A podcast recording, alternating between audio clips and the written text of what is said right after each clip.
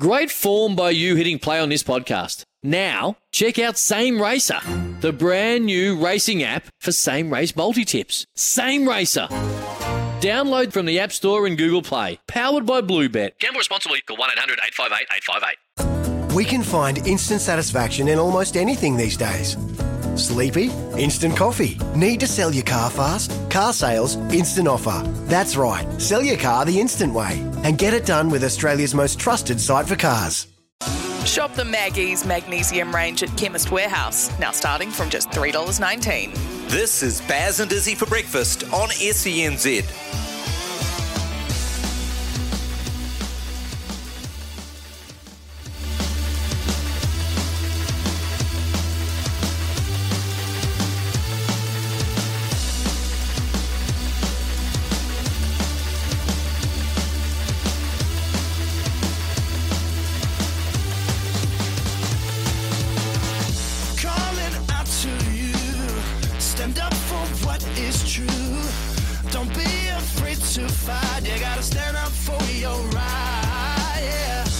S E N Z, we are three and a half minutes past six a.m. this morning, thirty-first of March, twenty twenty-two, and it's me, Louis Herman Watt, here on Baz and Izzy for breakfast. I got Kempi in the studio. Baz is Kolkata Knight Riders, or this is going to get touch and go.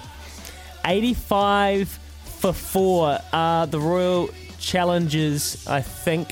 Um, and it, I'm, just, I'm pretty sure it's Royal Challengers Bangalore, just gone off the screen.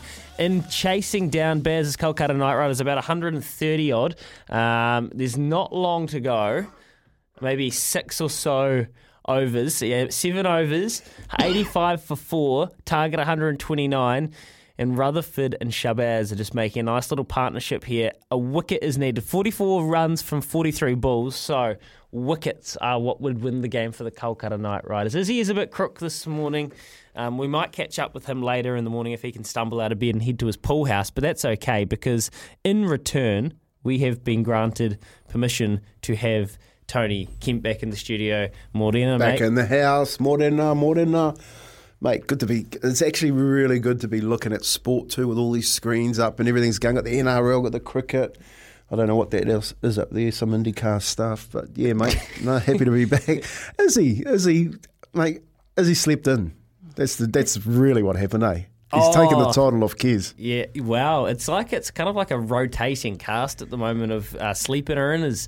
Um, it'd be hard for Izzy to sleep in, considering his studio is about four meters from his bed. But you never really know. Mate, you're looking tan somehow. Like, were you doing tanning in isolation? Um, no. It's been beautiful, the weather, mate. Like, I I actually got out um, just for a little bit of a walk last night because I was allowed out of the house. But, yeah, mate, just sitting in the backyard, really, just doing a bit of work on the computer and talking to you, obviously, every morning. It's been it's been quite good sitting at home. I can see why why Izzy loves it. You know, he just rolls out of bed and there's the there's the, the box with your headphones oh. and up it pops, and you know you don't have to get in your car. And have you ever thought about how good your life would be if you were an All Black? Oh, mate, I think about it all the time. Mate, honestly, privileged, absolutely. Privileged. I think about it every day. Like Blue Breeze, he takes you guys out to Blue Breeze. Well, I was actually thinking, no, no, go go up to Ponsonby, go up to P Central and and go to the Japanese. I was thinking, you know, that's top notch, but he's gone one better and he's going, no, no, man, we'll take him to Blue Breeze. It's like, oh. I thought we were getting some ramen, we were going to be drinking out of a bowl. You were getting something. Don't worry about that. um, yeah, no, it was lovely. So, Daggy, hope you're feeling good, mate. Um, or hope you're awake, first of all. Solomon Islands, New Zealand. This is the final of the Oceania uh, football qualifiers. We win this, we play Costa Rica and go to the World Cup if we beat Costa Rica. Costa Rica is not going to be easy. Danny Hay is fired up. I love it that he's wearing a cap at night because the lights are so bright, just like the All Whites' future. We will keep tabs on that. Fred de Jong's doing all the hard mahi for Sky Sport. Um, I just love talking football with Fred. There's no one, especially, yeah, especially in a high-stakes situation like this, there's no one I'd rather kind of talk to it about, talk to the All Whites situation, get an honest take on from Fred. I mean, he, he just cuts through all the B S. So, eight o'clock after this game's finished, we'll hear from Fred de Jong, um, a New Zealand football legend in his own right. after seven o'clock, Kempy. Yeah, mate. Yeah, mate. Yeah, this is the one I want. Yeah. Big Chris Waller on the blower. Dollar, dollar. Dollar, dollar on the blower. Let's make sure we get one for the punters this weekend, okay? He's got a couple. Do you know what? Chris? So Chris Waller, yes, Chris Waller's on the show. Very exciting. Um, uh, big shout out to the Chris Waller Racing team. They're always very generous with their time, and um, Chris is always keen to enlighten and talk to the New Zealand punters. He never forgets his roots, and he never forgets where he's from, Foxton, and, and he, he loves giving back, and he loves talking to us Kiwis. So we'll talk to Chris. He actually doesn't have a mammoth team in this weekend, which is kind of unusual considering it's day one of the championships. But what he does have in is he's got shots in a couple of group ones that'll be very tough to beat, including Nature Strip. Um, Steve Hansen. Get onto your nosebleeds. Get onto your nosebleed. Really? You yeah, were, hope, you were worried about the last start? Hopefully Brian's listening. Yes, he will be. Brian, are you listening? Double eight, double three. Just check in before Kempy says what he's about to say next. Can you just send us a text? Uh, yeah, Chris Waller, and and look, it's there's there's a lot to ask Chris about, because it's not just about what's happening in the championships this weekend and next weekend with Nature Strip and Very Elegant. There's so much more at stake, Kempy, because he in the background. Meanwhile, he's making sure every horse out of his four hundred turned out perfectly and turning up to win. Um, he's buying yearlings. In the background, he is scheming and drawing up a raid on the Northern Hemisphere to take Home Affairs, Nature Strip, and Very Elegant to race at Royal Ascot and uh, in Paris there. You know why? You know why he's really going up there, eh? He's going up there to watch the Rugby World, Rugby League World Cup, mate. That's why, that's why he's heading up there. Hey, look, I know he's... He just thought he'd take a couple of horses up just just for look, his hobby. I just, I'm just going to brief you nice and early. I know he's a union man. I don't know... Well, we'll find out at seven I, o'clock. I don't want you just like... I just don't want you just two barrels just going at Chris Waller. But, he, but he's been in Sydney long enough. Surely he loves his, his, his league as well. Um, I don't think he's a Warriors fan. He's got too much sensibility for that. He's got too much going on for him to be a Warriors fan. So Chris Waller, any questions you, you want to know about Chris Waller's runners, anything in particular you want to find out from the master trainer, well, send them to me right now, double eight double three, and we will put those to the great man. Other than that, Tom Abercrombie, and at seven forty today, wow, Kempy and me have been having spirited discussion off air this morning. One thing about Kempy is Warriors fans think that he hates the club. Anyone that knows him knows that he cares about the club, anyone that I've met. Oh, no. There's the Rona. Excuse me. Sorry. Just a bit of... um. There's been a lot of cleaning product used in this room. I can smell it. Kind of get, you know how the, the, the Dettol spray, it just, it just gets up your nose? I can smell it right off at the top of my nose. Uh, you, you're more passionate about the Warriors than anyone I know, Kempy. So we're gonna yeah, have... no, it's like I, I'm passionate about rugby league in New Zealand. I think in nineteen eighty-nine, the New, the New Zealand Rugby League missed an opportunity when the floodgates were open for players to go and play in the country. Uh, leave the country and play in Australia in the competition, and they sat back on their on their their laurels and, and didn't really move the game forward. But I think in the modern game, especially today, there's enough money to bring back decent pathways in New Zealand, and I think the Warriors play a big part in that. I think it's a really isolated conversation that um, the Warriors have about their club, when it should be a more encompassing conversation around what happens in New Zealand to all of our clubs uh, in retrospect, yeah. if you can get this right. So, mate, yeah, it, it's, it is always going to be a heated conversation with me because I don't have... Um, a filter? Well, I don't have a filter when I think about it because I've been I think I've been thinking about it for years about how you get our game back to where it should be, and especially when we're three hours out of a place called New South Wales and Queensland, and they've got it so right. And people keep blaming blaming that we don't have leagues clubs here and why they can afford it in Australia. We don't need leagues clubs. What we It's it's about um, pathways. We need pathways. And pa- if we get the pathways right, our kids won't leave the country and our competitions will get stronger. And, and the Warrior, in retrospect, the Warriors will get stronger. It's a very it's an eerily similar conversation to the one we have about racing. Very, I find it, very I find it, similar. I do. I speak to Bruce about sport all the time and, and racing, you know what I mean? And they're so similar. Very similar. Like I remember when, when I was coaching the Warriors and Alan, obviously a very good friend of mine, Alan Sherrick, come, came up and we started talking. I really was the first time I sort of opened my ears up to him training horses, and he was talking to them as if they were athletes. Mate, Steve Hansen, Al Sherrick, Chris Waller, Why do you think? Why do you think Chris and Steve and, and these like top trainers and these top coaches yourself all seem to get along so well? Because you're preparing an athlete, you're preparing you're preparing someone or something to achieve a target and hit a goal, and they have emotions, they have feelings, they have physical needs, and then it's just about you to pull the strings behind them. They're, the similarities are striking. Oh, they, yeah, and they they are. You know, like I don't know why we don't recognise. Horse trainers as coaches?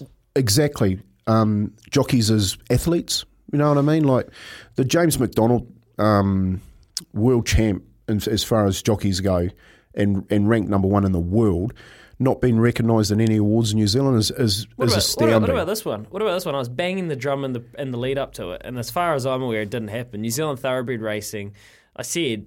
Danielle Johnson's just won the premiership by fifty, sixty odd. She, she, I think she rode one hundred fifty odd winners or more uh, in the season. The premiership just gone. How is she not nominated for Halberg Sportswoman of the Year? I, I, she goes up against blokes in her in her. What what other you know who else is actually riding against competing against men? And I didn't. I mean, I may, I could be mistaken, and if I am, I apologise. But I didn't see her name even in the nominees, which was disappointing. For well, me. Scott Dixon's Scott, Scott Dixon wraps himself around um, a V eight and steel. You know what I mean? She's she's sitting on top of a V eight with a, with another fifty V eights running right next to her, and she's weighing fifty kilos, ringing wet. Mm. You know what I mean? Like mm. the the the amount of ability that a jockey has is phenomenal. So we're just we're just slightly lost track there. The point is, these there's lots of similarities between trainers and coaches. There's lots of similarities between the rugby league um, setting and kind of where we're at and how we've got, got so far behind Australia and where we are in New Zealand racing in Australia. But these aren't things we're going to solve before quarter past six this morning. What we're going to solve before quarter past six this morning, though. Joe, morning. Hey, morning, guys. How are we going? Yeah, we're good. Joe in the kitchen, out the back, um, is oh, he's a wonderful young man. He's, oh, thank he's you. Got it. It's all right. Just let me finish. Sorry, sorry. There's a lot more to come, mate. There's okay. a lot of qualifiers here. There's a lot of improvement to come, I was about to say. uh, uh. there's, but there's a lot good, there's a lot good going on for him, including the fact that he has just, Kempe, been accepted. No, not that one. He's been accepted... for a flat. Oh, how good. You know, I wasn't even getting viewings before. No one would even see me. And the first flat I see, just up the road, guys. I got it. How good. I don't need my girlfriend. My life's good without her. I've succeeded already. See, see what he's done there? He's, he's managed to talk about his ex-girlfriend twenty seconds after being on air. I can't help himself. He is sick for it. Um, you're moving out of home. Thank your parents are just like, this is the best day of my life. They are absolutely loving it. I, I mean, it's it's all it's all they've asked for, really. But um, as, as soon as I said, hey, Mum, I'm moving out um, next week, she started crying. She was like, already? Oh. And I'm like, you've been asking me to get out, you know? Oh, and she was like, oh, right, I, I just okay. thought it would take you months because no one would want you. But, uh, but, but just, I don't know. I just got on this guy really well. And yeah, we had it off. Okay, man. All right. Now, the point, the point is, Kempe, now Joe's got the flat. And there was, a, there was a couple of pep talks to make sure he got the flat. There was a bit of... You know, we want we want this for Joe so bad. So we've we've put forward the best version of Joe to get into this flat. So now the real work begins, right? Because now he's got to live with these people and he needs to show that he can be a functioning member of society. And there's just a couple of rough edges we need you to polish off and just to round off for us, Kempe. I'll give him two weeks. What do you mean? Give me two weeks till I get kicked out? Mum will be Mum will be cooking your tea in two weeks. Don't worry about that. No, no, no. Look, I, I'm feeling confident. Um, Kempe's told me how to cut an onion. Um, I, I, I know we all we all had a go at it, but um, trying to teach me seriously. Seriously, I said, do you know how to cut an onion? He just he honestly dead set said no. But got no idea. We've, we've been through this about twenty times. The, uh, I Joe, know. Where, yeah. Joe, where, where would you say the two big areas of work ons you need to have are? Oh, wow. Just two? Um, just just pick a couple. Because yeah. we're gonna, what we're going to do is we're going to get people to help you. The first one is cooking. Cooking, right? yeah, yeah. So double eight, double three. And you really need to help us out here. Kempe's given Joe his stock standard chicken soup recipe. Roast chicken day one, chicken carcass, bones go in the pot, you know, a bit of stock, some carrots, some celery, some onion, um, you know, all that good stuff for day two. Beautiful. Exactly what we're thinking. What is your can't miss bulletproof flat, first ever flat that you're actually taking seriously uh, meal that you can send through? The more basic, the better for poor Joe. Make sure that the ingredients, we're not working with um, sort of seafood here or anything that costs, you know, we're thinking real kind of university days. What are the best flat recipes that you can send through on double eight double three? And Joe's going to print them out and he's going to go and practice them, right? Sure. No, I mean, yeah, yes, I like, look, I definitely should learn how to cook properly. I mean, I am an adult man now. I'm twenty-three. You know, like, it's, it's getting scary now how, how immature I am. I really need to need to be able to dress myself, you know, not get mum to buy me clothes from Hallenstein's. Like, it's, it's about taking the step up, you know. It's not, it's not that generation that I'm worried about. It's not this generation I'm worried about. It's the next one, right. You know. The hey, pain on Kempy's face. Oh, I'm just thinking about the poor kids in another twenty years. Like, we're saying, like, do you know how to peel an onion? Can you boil an egg? And and I'll call them kids at twenty-three these days say no. What are the what are the next generation going to say? I'm not kidding, Kempy. It's actually a discussion, and this is pretty, well, it's not morbid, but it's pretty real for this time of the morning. It's a discussion I've had with friends, you know. Do, are you planning, do you actually want to have kids? Because do you want to bring kids into the world we're going to live in? And that when you hear things like I can't cut an onion at twenty-three, and then you start thinking about what it's going to be like in another oh, twenty years. Oh, like that, that tears that tears at my heartstrings. That does. Like, if you know, if you've if you've obviously a lot of parents out there listening to the show, a lot of a lot of dads, and man, I I um I was speaking to my son yesterday. There's nothing better than having a sit yeah. down with your son. You know what I mean, and talking about all sorts of things. What's the world going to look like, though? Is it? Is it you know, I mean, uh, again, it's, it's probably not the right time or place to have this very philosophical well, conversation. Well, when Will Smith walks up and slaps Chris Rock, who knows what the world's going to look That's like in I the mean, future? Mate. You know, it's sort of it's changing all the time. But you know, it doesn't take away the fact that you know, twenty-three-year-old grown man doesn't know how to boil an egg. Like you Did, can fix that quite easily. It takes three minutes. I'd like to be a dad one day. Yeah, all right, Joe. That's enough for you from the morning. Um, double eight, double three. What recipes do you have for Joe? What can you come up with for our Joey in the kitchen? Uh, we'd love anything simple. Your spag bowl recipe, your tortilla recipe, your I don't know, your Mexican, your, your Indian curry, your, your basic butter chicken, whatever it is. Send it through. Joe is not fussy, trust me. twenty minutes past six this morning. I've thought a lot about the America's Cup over the last twenty-four hours. I want to give you my final-ish verdict on it after this. Baz Nizzy for breakfast, Chemist Warehouse. Thanks to Chemist Warehouse. Great savings every day. E C N Z, uh, whoa, Royal Challengers Bangalore. Oh, no. Dinesh Karthik has come in, and now if you remember, D K was part of Baz's team last year. This could be the greatest revenge moment ever. They need twenty-eight from twenty-four. He's come in. Rutherford's on twenty-six. The wicket's sticky, one oh one for five. Ooh, imagine if Dinesh Karthik got his revenge in his revenge game. Anyway, uh, double eight, double three. What is the easiest recipe for Joe to be getting into in his new flat? Charlie on oh eight hundred, one five oh, eight one one is a great man of the mainland down there in Geraldine, which is Natalie Rooney country, I think. Um, Charlie's on the line. Morning, mate. Morning, mate. Um, I can't text any recipes in because I'm driving, but buy an air fryer, mate. I, I was a bit sceptical, and my son said, no, buy an air fryer, Dad, and he's the same age as Joey's, twenty-one, I think. Um, he can cook the house down, my kid, but air fryers, mate, when you...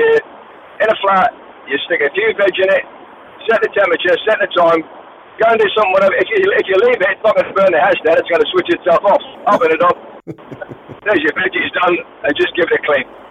Air fryers. Now, I've heard this before. Air fryers are perfect for kind of Gen Z. Yeah, all right, Charlie. No, that's good. So where's your son living, mate? It's not just, uh, he lives in Epsom. He's in a flat in Epsom with his girlfriend and another couple. Um... Uh, he cooks for her because she can't cook. Um, so, that's, so, my, that's my point. yeah, no, he does, no, my son does all the cooking, mate, and he, and he learnt off his mum, he learnt off me. Um, he's, he's, a better, he's a better chef than I am. He actually bought his mum a sous vide, a sous vide for her birthday so he could use it. Wow, see, this is...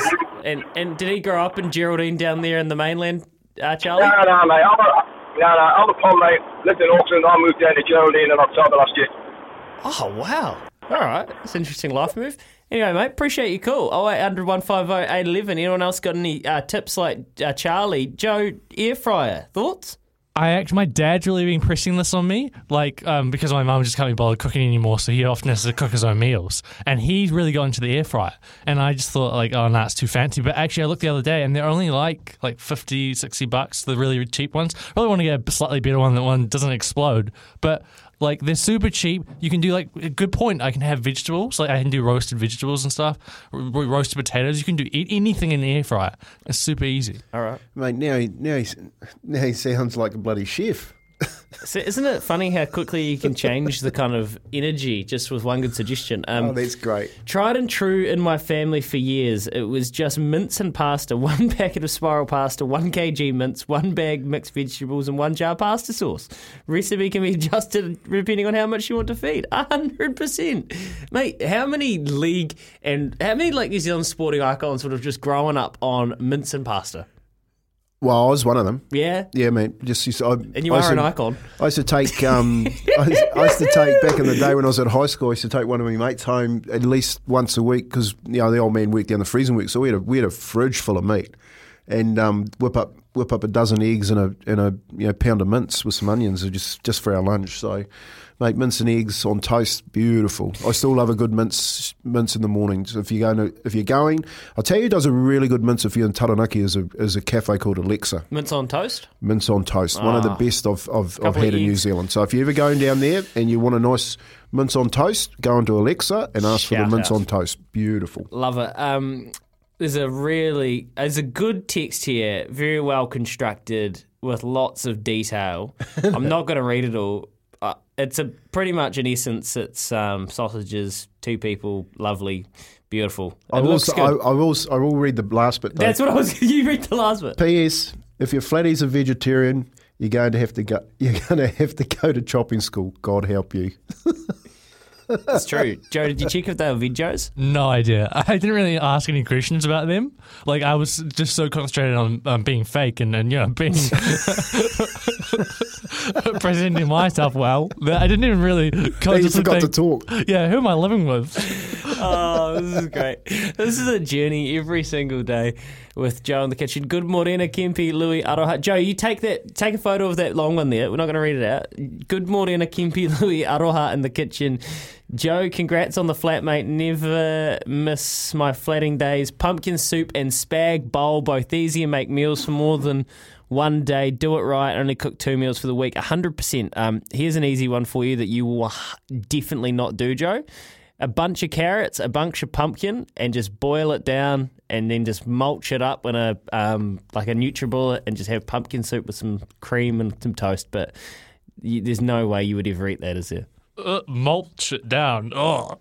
No, you when you when you said pumpkin and carrots, you glossed them. Yeah, I know. I knew I knew I would, but it's actually put make some some cumin, some cayenne pepper, spice it up a little bit, oh, bit of coriander on top, some sour cream. Can't beat it. Anything else? Double eight double three. Send it through. Joe is uh, he's building a little recipe book. We're calling it Joe's Kitchen, um, Joe's Dirt, and the New Zealand All Whites, while well, they're up one nil against the Solomon Islands, thirty minutes through. I'm not too sure who it was on the score sheet, but they are playing with some excellent intensity. Joe Bell, not not our Joe, the other Joe, out the real Joe out there playing with great intensity and vigour. Chris Wood into the referee early, making sure that his team make it through to that intercontinental playoff against Costa Rica. After this, it's love racing dot n z, and there's a lot to get through. Here's Aroha with the news for Kubota. Together we're shaping and building New Zealand.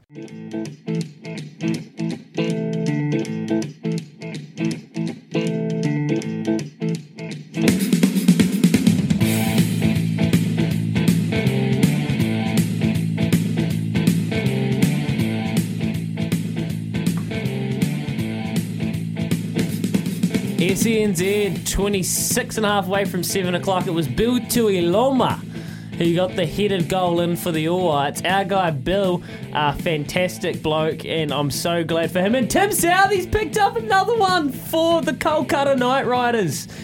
Yeah, great to see the old workhorse Tim Southey out there. His figures must be excellent. two for fifteen from three point two overs. Go on, the lad. one hundred seven for six now. They need twenty-two or sixteen, but the wickets keep coming. Southey with that patented cutter. It stayed low, and that's a fantastic keep, catch by the keeper behind the stumps. Low to his right. Lots of live sport on this morning. We'll keep you updated throughout the morning. Baz's Kolkata Knight Riders in a tight one. Looking forward to seeing how that ends up.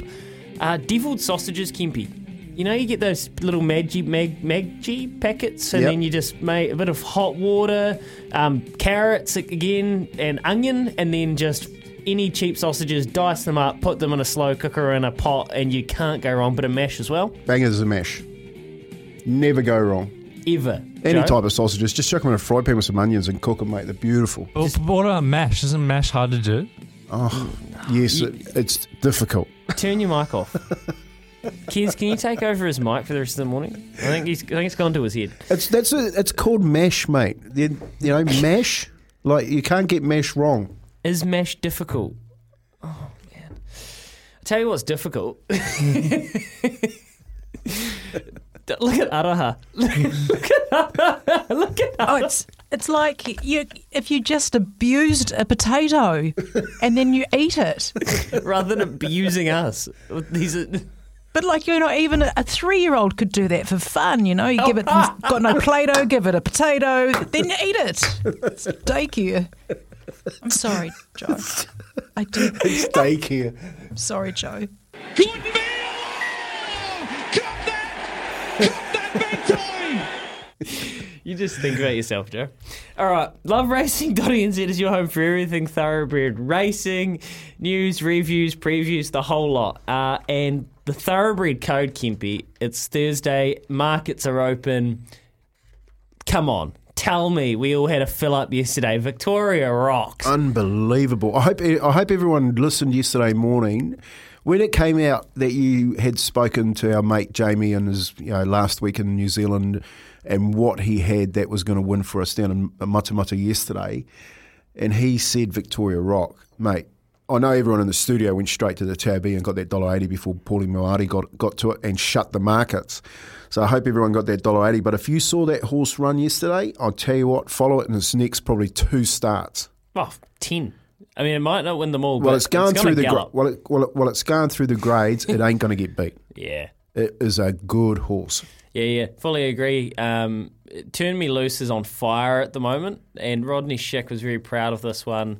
Um, he told us to watch out for it, and man, it just Opie just had to give it one little touch at the top of the straight, and it just let down in superb fashion. So it was a great day yesterday. We also got uh, the lovely place money for Neighbourhood. It drifted, and it was something to think, whoa, what's the drift here? And then it fell out of the gates again. But last on the corner, this is another one to follow. It will win a race. Once they sort its barrier manners out, Neighbourhood for Lance O'Sullivan and Andrew Scott is going to be fantastic. This weekend, Kempi, Awapuni, Group one day down there for the Courtesy Ford Manawatu Sires Produce Stakes. Now, this is a weird one because you've got these horses, Dynastic, you've got these this horse, Maven Bell, and uh, it's Mark Walker, the name next to the T down there on the training book. Jamie's done. So it's interesting. You still get Opie Boston on the top of Dynastic, though. I'm from Barrier eight. It's a little bit wide in a small enough field. Um, it's it's definitely towards the outside. I don't think they're going to be too worried. They'll probably try and stay close enough, maybe midfield. Not going to be worried if they're um, sitting a little bit wide. Oh, just want some cover, I guess. And I think O P will just expose Dynastic for one big booming run, let him down like he did in the Karaka Million, and watch him go whooshka. For, for Wolverine from Barrier two, I'll be interested to see if Leith tries to really use this barrier. Same thing with Sam Weatherly uh, on Maven Bell. So Maven Bell is interesting here. Barrier one opened at four dollars into three dollars sixty already. Now, from Barrier one, I wonder if Sammy's going to try and get her out and get her to the top and try and dictate this. What that that will mean, it's very interesting to see what Wolverine does. I don't know whether Leith will try and take a trail or whether he'll try to sit outside. Then you've got horses like Lickety Split that'll probably go back for cover. The Racketeer, White, uh, Whiteac, Angelus, and Dynastic. Again, if he can be about midfield with cover, maybe one off, uh, I think Opie's going to let him down. And for two dollars fifty, I think you will see Dynastic starting closer to two dollars, and that, that would be my best guess. Do you have a lead here, Kempi? Oh, look, I think Dynastic's, uh, I think that is probably the bet of the day down there in Awapuni. I don't know whether they'll team ride with Maven Bell coming no, out of the... No, definitely not. Out of the, um, definitely not out of the one. Um, but, yeah, what you know, for me, you know, you couldn't go wrong if you just... I don't know, box up that trifecta and take it ten times. You probably get you probably get a little bit of money back. Yeah, that's not a bad point. Although you're kind of disrespecting if you do that lickety split. The last star Group One winner, so that's a funny one. Chris Wood's just scored, by the way, two nil up. Um, just clinical Chris Wood header. He's just he's our top goal scorer forever, and it's going to be hard to catch him. He's a legend. Danny Hay, very very happy. Yep, it's a great race there, the Group one. There's some really nice racing as well. Uh, here's another interesting one for you. And this is the last one I'll leave you with today because I've got to save some ammunition for tomorrow. Race number four, the Manawatu class- Classic for the three-year-olds at set weights over two thousand metres. On the Bubbles, we know what a fantastic horse On the Bubbles is. Won the uh, Karaka Million. Actually, he's a Brazen Bow who trained Brazen Bow and took him to Royal Ascot. Chris Waller. Maybe we'll ask Chris Waller about... Oh, no, he won't know. He, of course he will. We won't ask him about it after seven o'clock. Never gone past the mile. Stepping up to the two thousand metres. It feels like this might be a bit exploratory. Like a bit like, let's figure out what On the Bubbles can do ahead of next season. It's a Group three. It's nice stakes money. Um, two dollars ten. Too short to find out. Too short to find out if On the Bubbles can get the trip, especially when you have Pinarello, who S P'd something dominant in a derby behind La Creek, ran on for fifth that day, didn't get close as close as they would have thought, but that's a derby. Over two thousand metres, remember here, so it's been freshened. seven dollars two thirty. And Ling Zhongfeng was really, really, really impressive in behind Ruark. They both start here. Ling Zhongfeng, nine dollars, two dollars seventy. Ruark, four dollars eighty, one dollar eighty. I think you play around the favourite here. No disrespect On the Bubbles. He's a fantastic horse, but he's too short at the price. I'd be having an each-way ticket on Pinarello and Ling Zhongfeng, uh, Ling Zhong Zhongfeng at that price. And... Um, just seeing whether On the Bubbles this time can make the distance. That would be my two plays early on, Dynastic and the each way around Pinarello and Ling Zhun Zhong Fen. Anyway, that's enough love racing dot n z, your home for everything thoroughbred racing. I could go all day, Kempi, you know that. Yeah, I like it. We'll leave that for Saturday, mate, because we'll sit down and have a beer and hopefully fill our pockets up. Um, I, I, look, I like what you say about On the Bubbles, unproven at twenty-four hundred, so um, just take it easy on that one. If you're out there and, and you haven't, you're thinking that On the Bubbles might might get the win there. It's an oh. unproven distance at that um, yeah. at best. Definitely, and I'd wait for a drift to see if there is one. Okay, Quizzy Dag, Izzy's not here, but Kempi's here, which means I'm your phone a friend, which means you're in trouble. Give us a call. We need lots of you. Oh eight hundred one five zero eight eleven. Quizzy Dag up next. This is how you do it. Quizzy Dag, come play it. This is how we do it. Quizzy Dag, come play it. Quiz is on the line, just one at a time. Don't Google a lie, phone a friend, you'll be fine.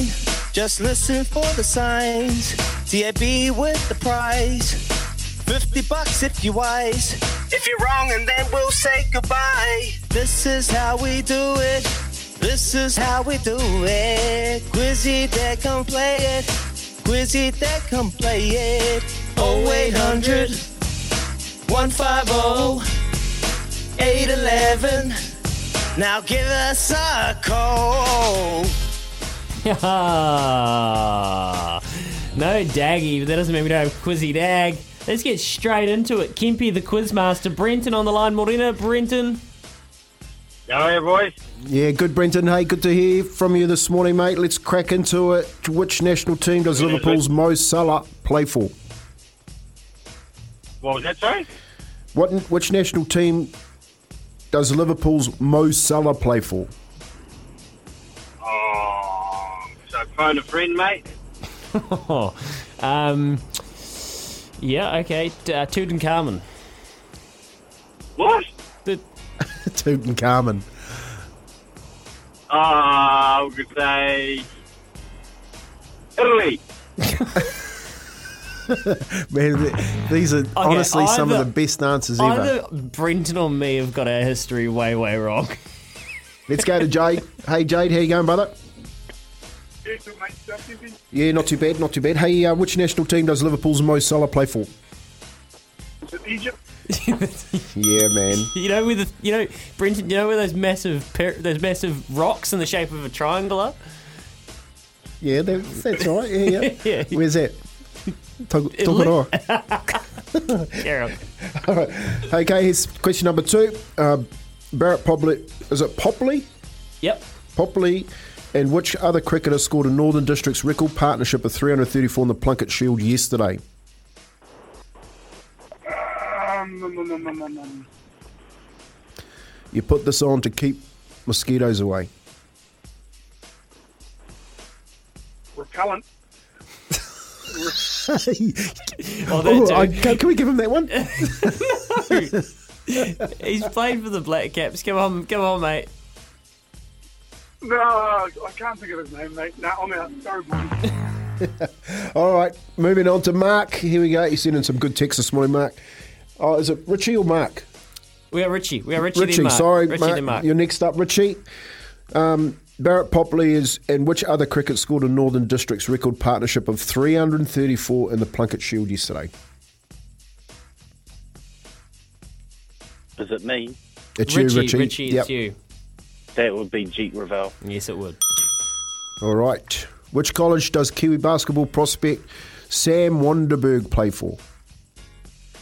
Oh, Miami State. Yeah. Oh, yeah. Yeah. That was pretty good. Miami, yeah. All right. Okay. Who was skipper of Team New Zealand yacht known as Black Magic in nineteen ninety-five's America's Cup? nineteen ninety-five America's Cup, Russell Coates. Oh, on a roll, on a roll. Sharp. And if you follow racing, this is a putt. This is this is a lay down bazier. A one foot putt. Okay, don't get this one wrong. Ricky May is one of New Zealand's greatest drivers in which sport?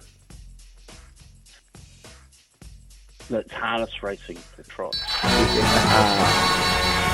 Good man, Richie. Yeah, it's, it's not MotoGP. fifty dollars bet for you, Richie. Who are you going to put it on? Whoa, oh, I have to have a look. Listen to Louis. Mm, Phoenix yeah. came in for me last night. I was about to say, Richie. Richie, I was about to say, the Knicks were unreal. three nil. That, did you watch it by any chance? No, nah, I was watching the Shane Warne oh. memorial. But it, how was that? A bit emotional? Goals kept coming up on the phone. Yeah, no, nah, that was good. Yeah, incredible how many, like how far his life reached, right? Even the U N was there. Well, United Nations, they went on Ukraine? Yeah. Nah, not for that. For he help, was helping out with a wildlife project they're working on. Oh. See, that's it. He's just, every walk of life, Shane Warne kind of had connected with somebody different. Yeah, no, that's good stuff. And you're right. Well, shout out to the Phoenix. All right, Richie, thanks for playing, mate. Oh, yeah, actually, actually, Richie, oh, I've just had, do you know what? Stay there, mate. You're getting another one of these. That's right, because we had we had we had a double up from yesterday, didn't we? It was a rollover. That's a hundred bucks. Oh, jeez, Richie, I'm going to go buy a lotto ticket. Go and put some thought into it, Richie, because you can make some money this weekend. That's a proper. That's a proper ticket. All right, see you, Richie. Okay, thank you. See you, mate. Big time. Oh, unfortunately, uh, the Kolkata Knight Riders have just been downed by Dinesh Kartik there, uh, and Mike Hessens.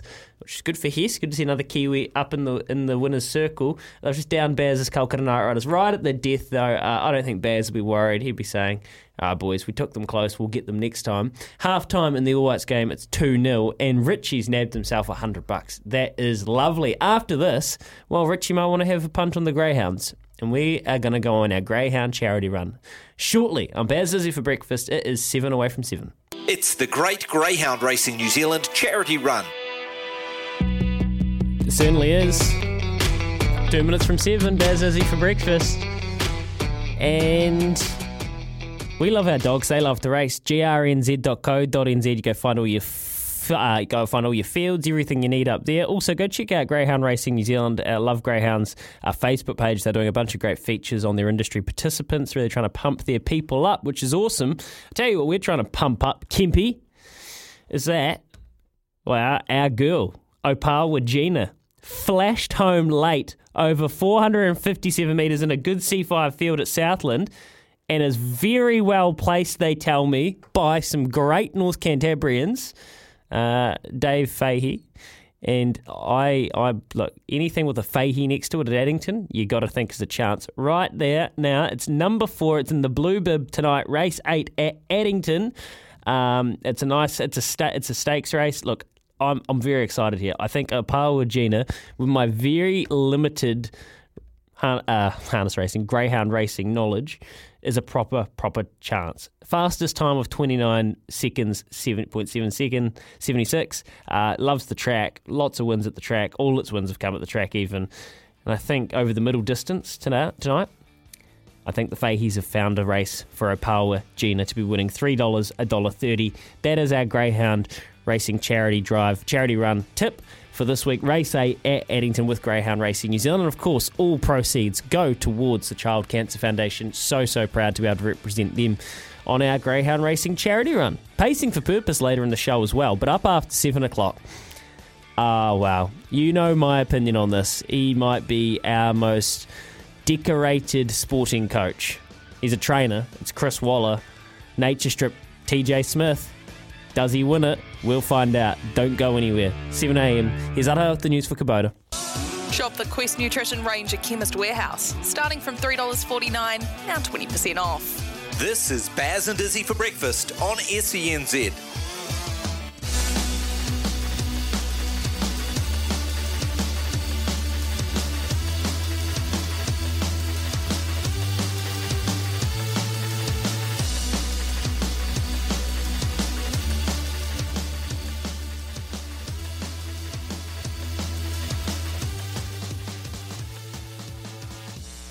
S E N Z, three and a half minutes past seven a.m. this morning. The All Whites at battle with the Solomon Islands and doing a pretty good job of it. two nil up just after halftime, punching their ticket to play Costa Rica for a chance to go to Qatar. The road to Qatar, Fred de Jong after eight a.m. seven forty this morning. We're going to be talking all things rugby league. And the Warriors, start thinking about this. Should the Warriors play every home game next year? Every game available, should it be played in New Zealand? Start thinking about this because we're going to take your calls at seven forty this morning. Anything N R L, but in particular the Warriors and what they should do next year. I want to hear from you. We've got an interesting concept about Billy Slater as well. Um, there's plenty more to get through, including my take on the America's Cup. I've polished that off overnight. And I've kind of come back with it, and I think I've got a pretty good read on this one now. So I'll give you that. It's been an interesting topic, or it's been an interesting one to watch play out in the media over the last twenty-four hours. Lots of different opinions, always lots of differing opinions around the America's Cup. A lot of negativity, a lot of criticism, as we always seem to get, and that's okay. I've just had my McCafe coffee delivered, so... Uh, I'm, I'm kind of ready to tackle it now. I think I'm ready to get into it, Kempi. I, I, I was just waiting until I had a little bit more pep, but you won't be surprised that I spent a lot of time thinking about this over the last twenty-four hours. No, not... Mate, you you, th- you spend a lot of time thinking about a lot of things, Louis. It's, you know, why, you, why you're so good at your job. Um, but, yeah, there's, I, I guess, you know, you've got a good morning lined up for us this morning with the likes of Chris Waller. You can pick his brains. I know you love love... Um, racing and talking racing, especially to, to Dollar Dollar, Mister Waller. um, I'm really interested in the rugby league, mate. You know, like some of the conversations you had with me over the last couple of days about the Warriors and, and rugby league in general um, has really got my taste buds going. And Fred, Fred de Jong, mate, it's a good bloke. I, I love talking to him. Yeah, Fred, and he's up after eight o'clock this morning as well. So there's lots of us, lots to get through. We'll get into that dis- discussion about rugby league later on. We want you to be a part of it. But right now, uh, it's always an absolute privilege and a pleasure to be able to cross the ditch and catch up with one of our finest exports, racing or otherwise. It's uh, the first weekend of the championships this weekend over in Sydney. We see Nature Strip go round for the, a good friend of S E N Z and everything New Zealand, Steve Hansen. And it's Chris Waller, Master Trainer, on the line. It's great to catch up with you, Chris. Morning to you. Good morning, boys. Pleasure to be with you. Awesome, awesome. It's great to have you on. Hey, um, lots going on for you at the moment. I know you're inspecting yearlings. You've got, you're right in the middle of an autumn campaign with all your stars out. You're juggling lots of different hats, so just probably business as usual. Uh, yes, and trying to keep our feet dry. It's been so wet over here. Uh, if you think it gets wet in New Zealand, think again because it's just It's just been endless amounts of rain over the last month, even the last two months. We've had about a metre of rain in the last three weeks alone. So wow, yeah, it's been quite a testing time, and uh, especially when you're you're training a team, whether it be a footy team or whether it be horses, because it's uh, certainly a very challenge.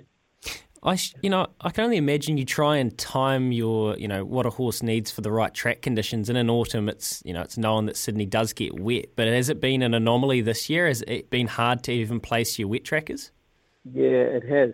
Yep. And um, like Nature Strip's a good example. He's a, he's one of the fastest horses in the world, and he so yeah, basically he's all about speed. And then you put a, a deep track in front of him, and uh, it slows them right down. It changes, I guess, the dynamics of the horse, and and it calls for a lot more stamina rather than speed. So uh, you just can't change them overnight. They're not set up to to run this way, and as a result, you get some different results. So it's a little bit frustrating from that perspective, especially with Nature Strip. Yeah, Chris. Hey, it's Kempi here, mate. Um, good to talk to you. Hey, just. Uh, You've got a you got a few going up to the the northern hemisphere um, very shortly. How far you know, how far out and how much time goes into preparing that international raid? Um, it's basically it probably similar to a footy team. You've you've still got to concentrate on your champion or the end of the season games.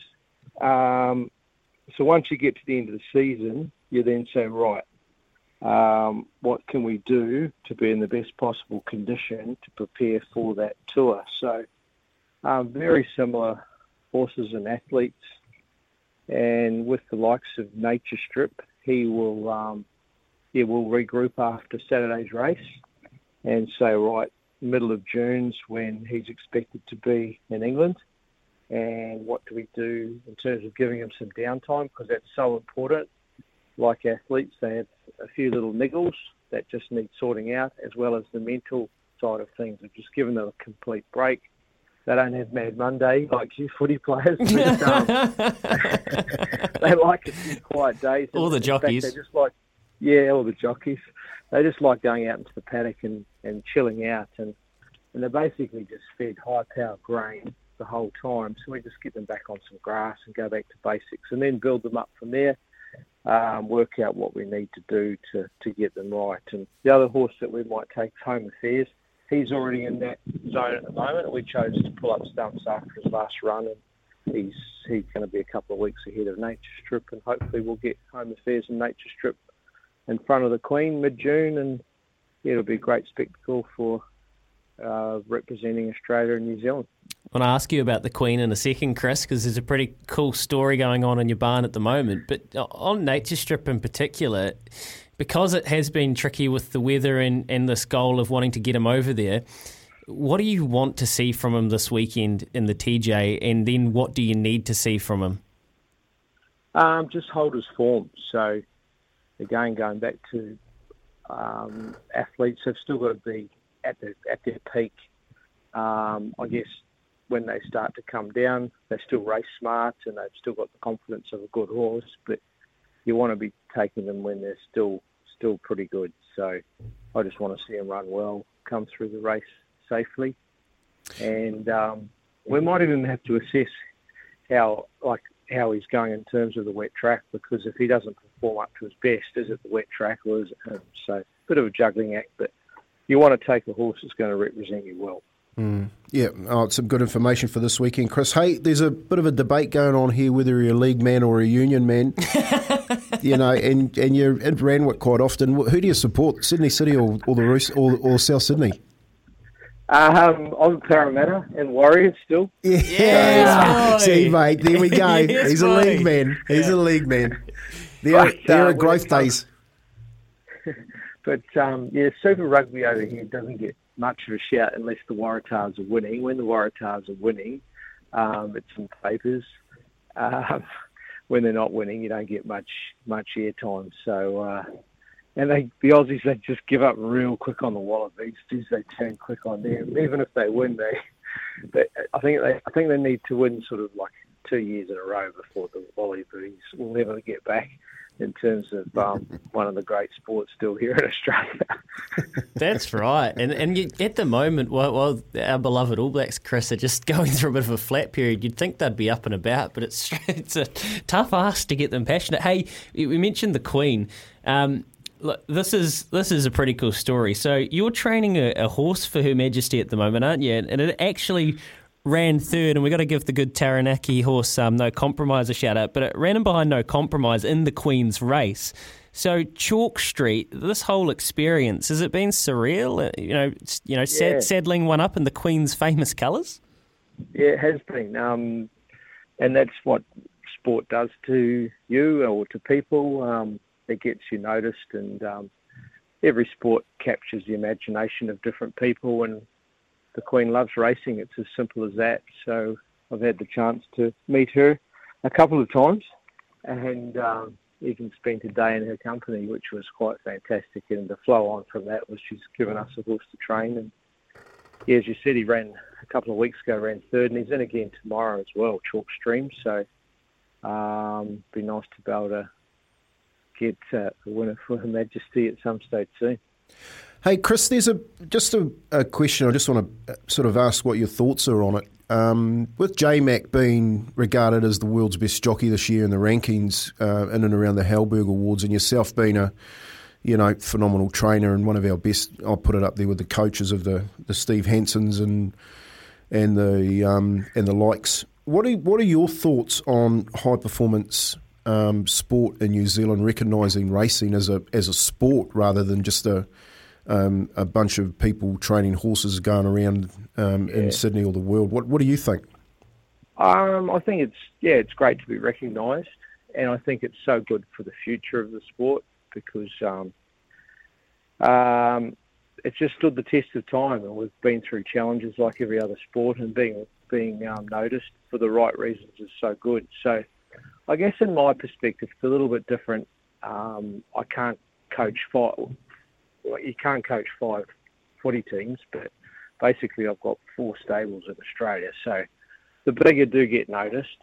Um, I'm more proud of my where I've come from and and and and where I've got to more so than my current achievements because it's simply done on numbers now, and I get the better horses to train. But yeah, getting getting through to that level like James has done in the last five years.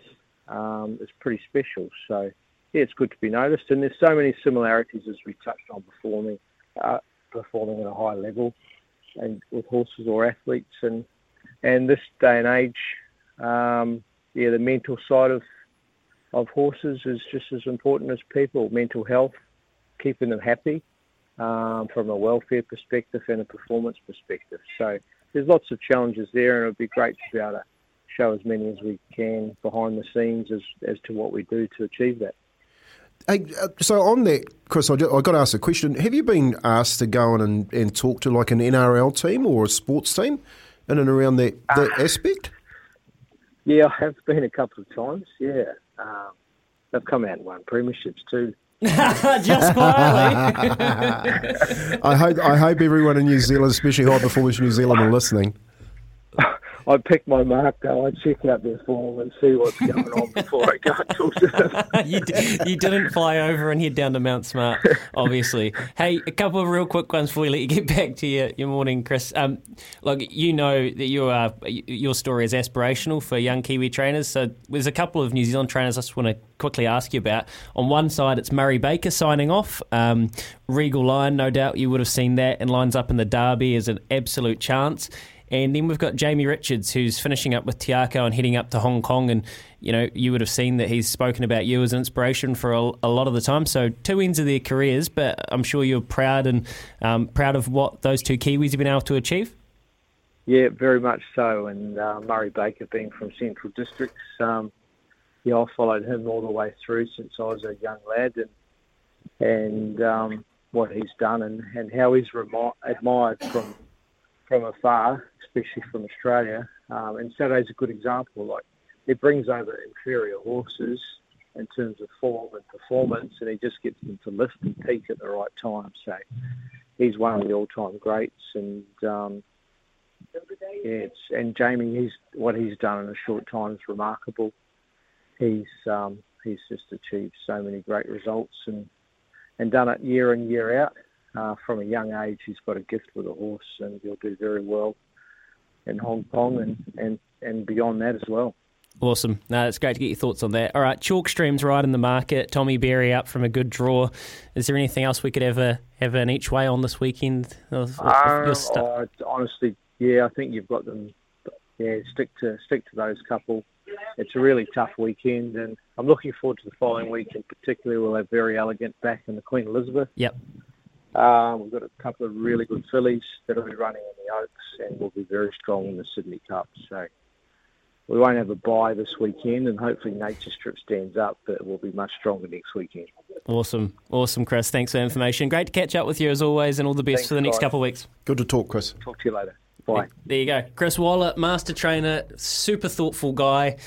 You'd be impressed about the way he can talk about racing in com- comparison to sport, Kempi? Oh, one hundred percent. You know, the, those questions on the on the tip of my tongue, you know, um, ever since you put the name down on the sheet yesterday, you say that we're talking to Chris Waller. I just wanted to see the transference of, of um, I don't want to see it, I wanted to hear it, of the transference of his thoughts into a sports team. And I had to ask the question, have you been asked to go and talk to sports teams? And, you know, I, I love the I love the answer, and they've won. You know what I mean? Like, seriously. He's I hope Cameron winner, George mate. Is listening. Cameron George is a horseman. Go and, go and tap up Chris Waller, mate. Get him to come in and talk to the Warriors. You couldn't do any worse than that. He's got such a good mind, and I'm pretty sure the boys would love to hit him up for a couple of tips as well. I think just judging on what Chris said, they might need to get a couple of dubs on the sheet first. I think they need to turn their... It's kind of like there's a level you go to. You don't just go to... The, the, the Spooners can't just go to Chris Waller and ask. It's it's not a rector, it's a rectoration project. It's how to get that last little yeah, bit of excellence gotta, out gotta, of them. You've got to eat the entree before you get to the main meal. You know, Kempi, one thing that blows me away every time we talk to Chris Waller is how grounded he is and where he's come from. And you would just assume that the things he's most proud of, proudest of are winning the Melbourne Cup. Uh, well, I mean, I know the, the Winx story was so hard because there was so much pressure, but winning the Melbourne Cup, winning the um, Vinery that he did on Monday with Fangirl, you'd think that those group ones are the things he's most proud of. But he's humble enough and an honest enough Kiwi to be able to say, well, look, I get the best horses. It's a sheer numbers game. I have four barns. I've got the quantity and the quality. I'm going to do well. The thing I'm most proud about is where I've come from. one hundred percent. And that's what I love being recognised. And that's when the thing I get most proud of, most satisfaction is when people recognise where I've come from, which is Waverley. Uh, he's just a dairy farmer, right? And, and he's, he's from the Central Districts, you know C- what I mean? C D, and he's come through and he's taken out, he's gone out on a limb, and, and that's what he's done. And um, I, I think that really is kind of testament to the sort of man he is.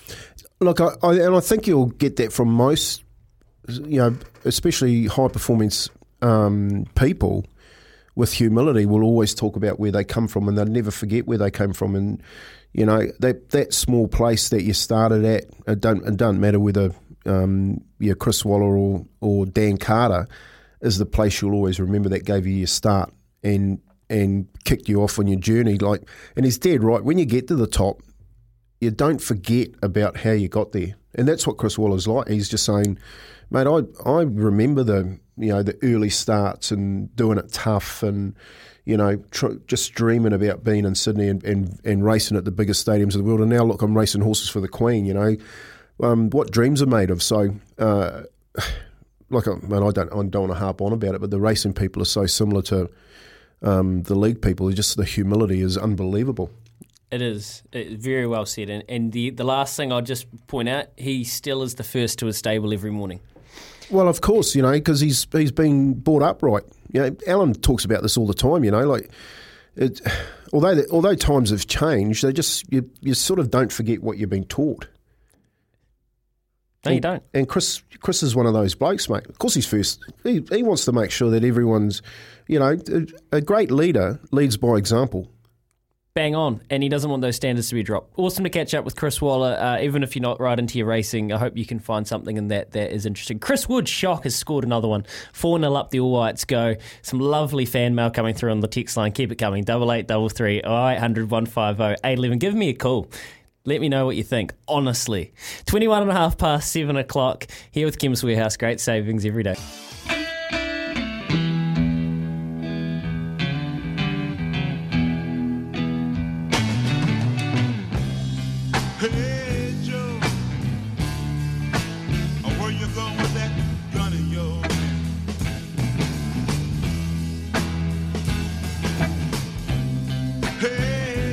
Hey, Joe.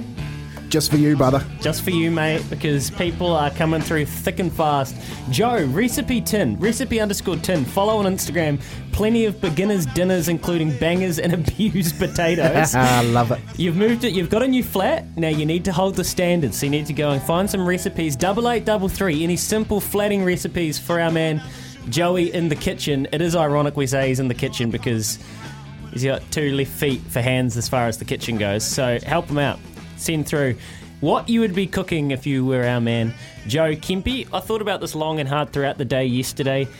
Um, you made some excellent points around the America's Cup. I thought I made some all right ones, and not everyone's always right.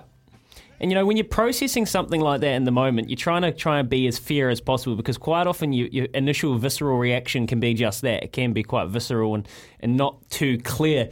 When I went and thought about it later in the day, and I kind of thought about exactly what was going on here and who was in the wrong, I realised actually no one was in the wrong. What I realised what's going on with Te- Emirates Team New Zealand and the America's Cup is the competition is going through a transition period, and Emirates Team New Zealand and Grant Dalton are breaking up with New Zealand. And that is fine. That is one hundred percent their prerogative, exactly as Kevin Shoebridge told me. It's not about hosting the cup in New Zealand. Their mandate is to win the cup. And that's because they're not a New Zealand team anymore.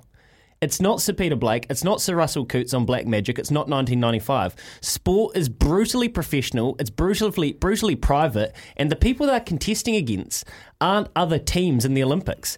They are Formula One type race car outfits. So what we need to realise, they're breaking up with us for something new, which is unconditional money to win, which is fine. That's their choice. But now they need to read the room, and they can't insult New Zealand sports fans and former Team New Zealand fans by keeping the imagery and using the team name and pretending to be the representative of New Zealand, because that's not what they're doing. And that's fine. So no one's in the wrong. It's a changing of the time.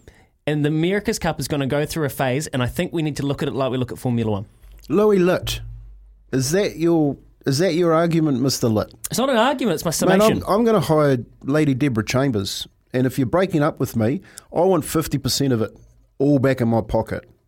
Everything that you've shared with me, you married me, you wanted me, you took me to the cleaners, and now you're leaving me for uh, an Italian supermodel.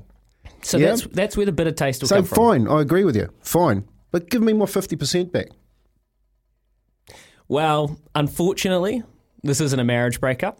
So the analogy runs dry. It runs to rocks. They don't have to give us anything. It is a marriage. It is, seriously, it is a marriage it, breakup. It is, it is right? Called Team Emirates New Zealand.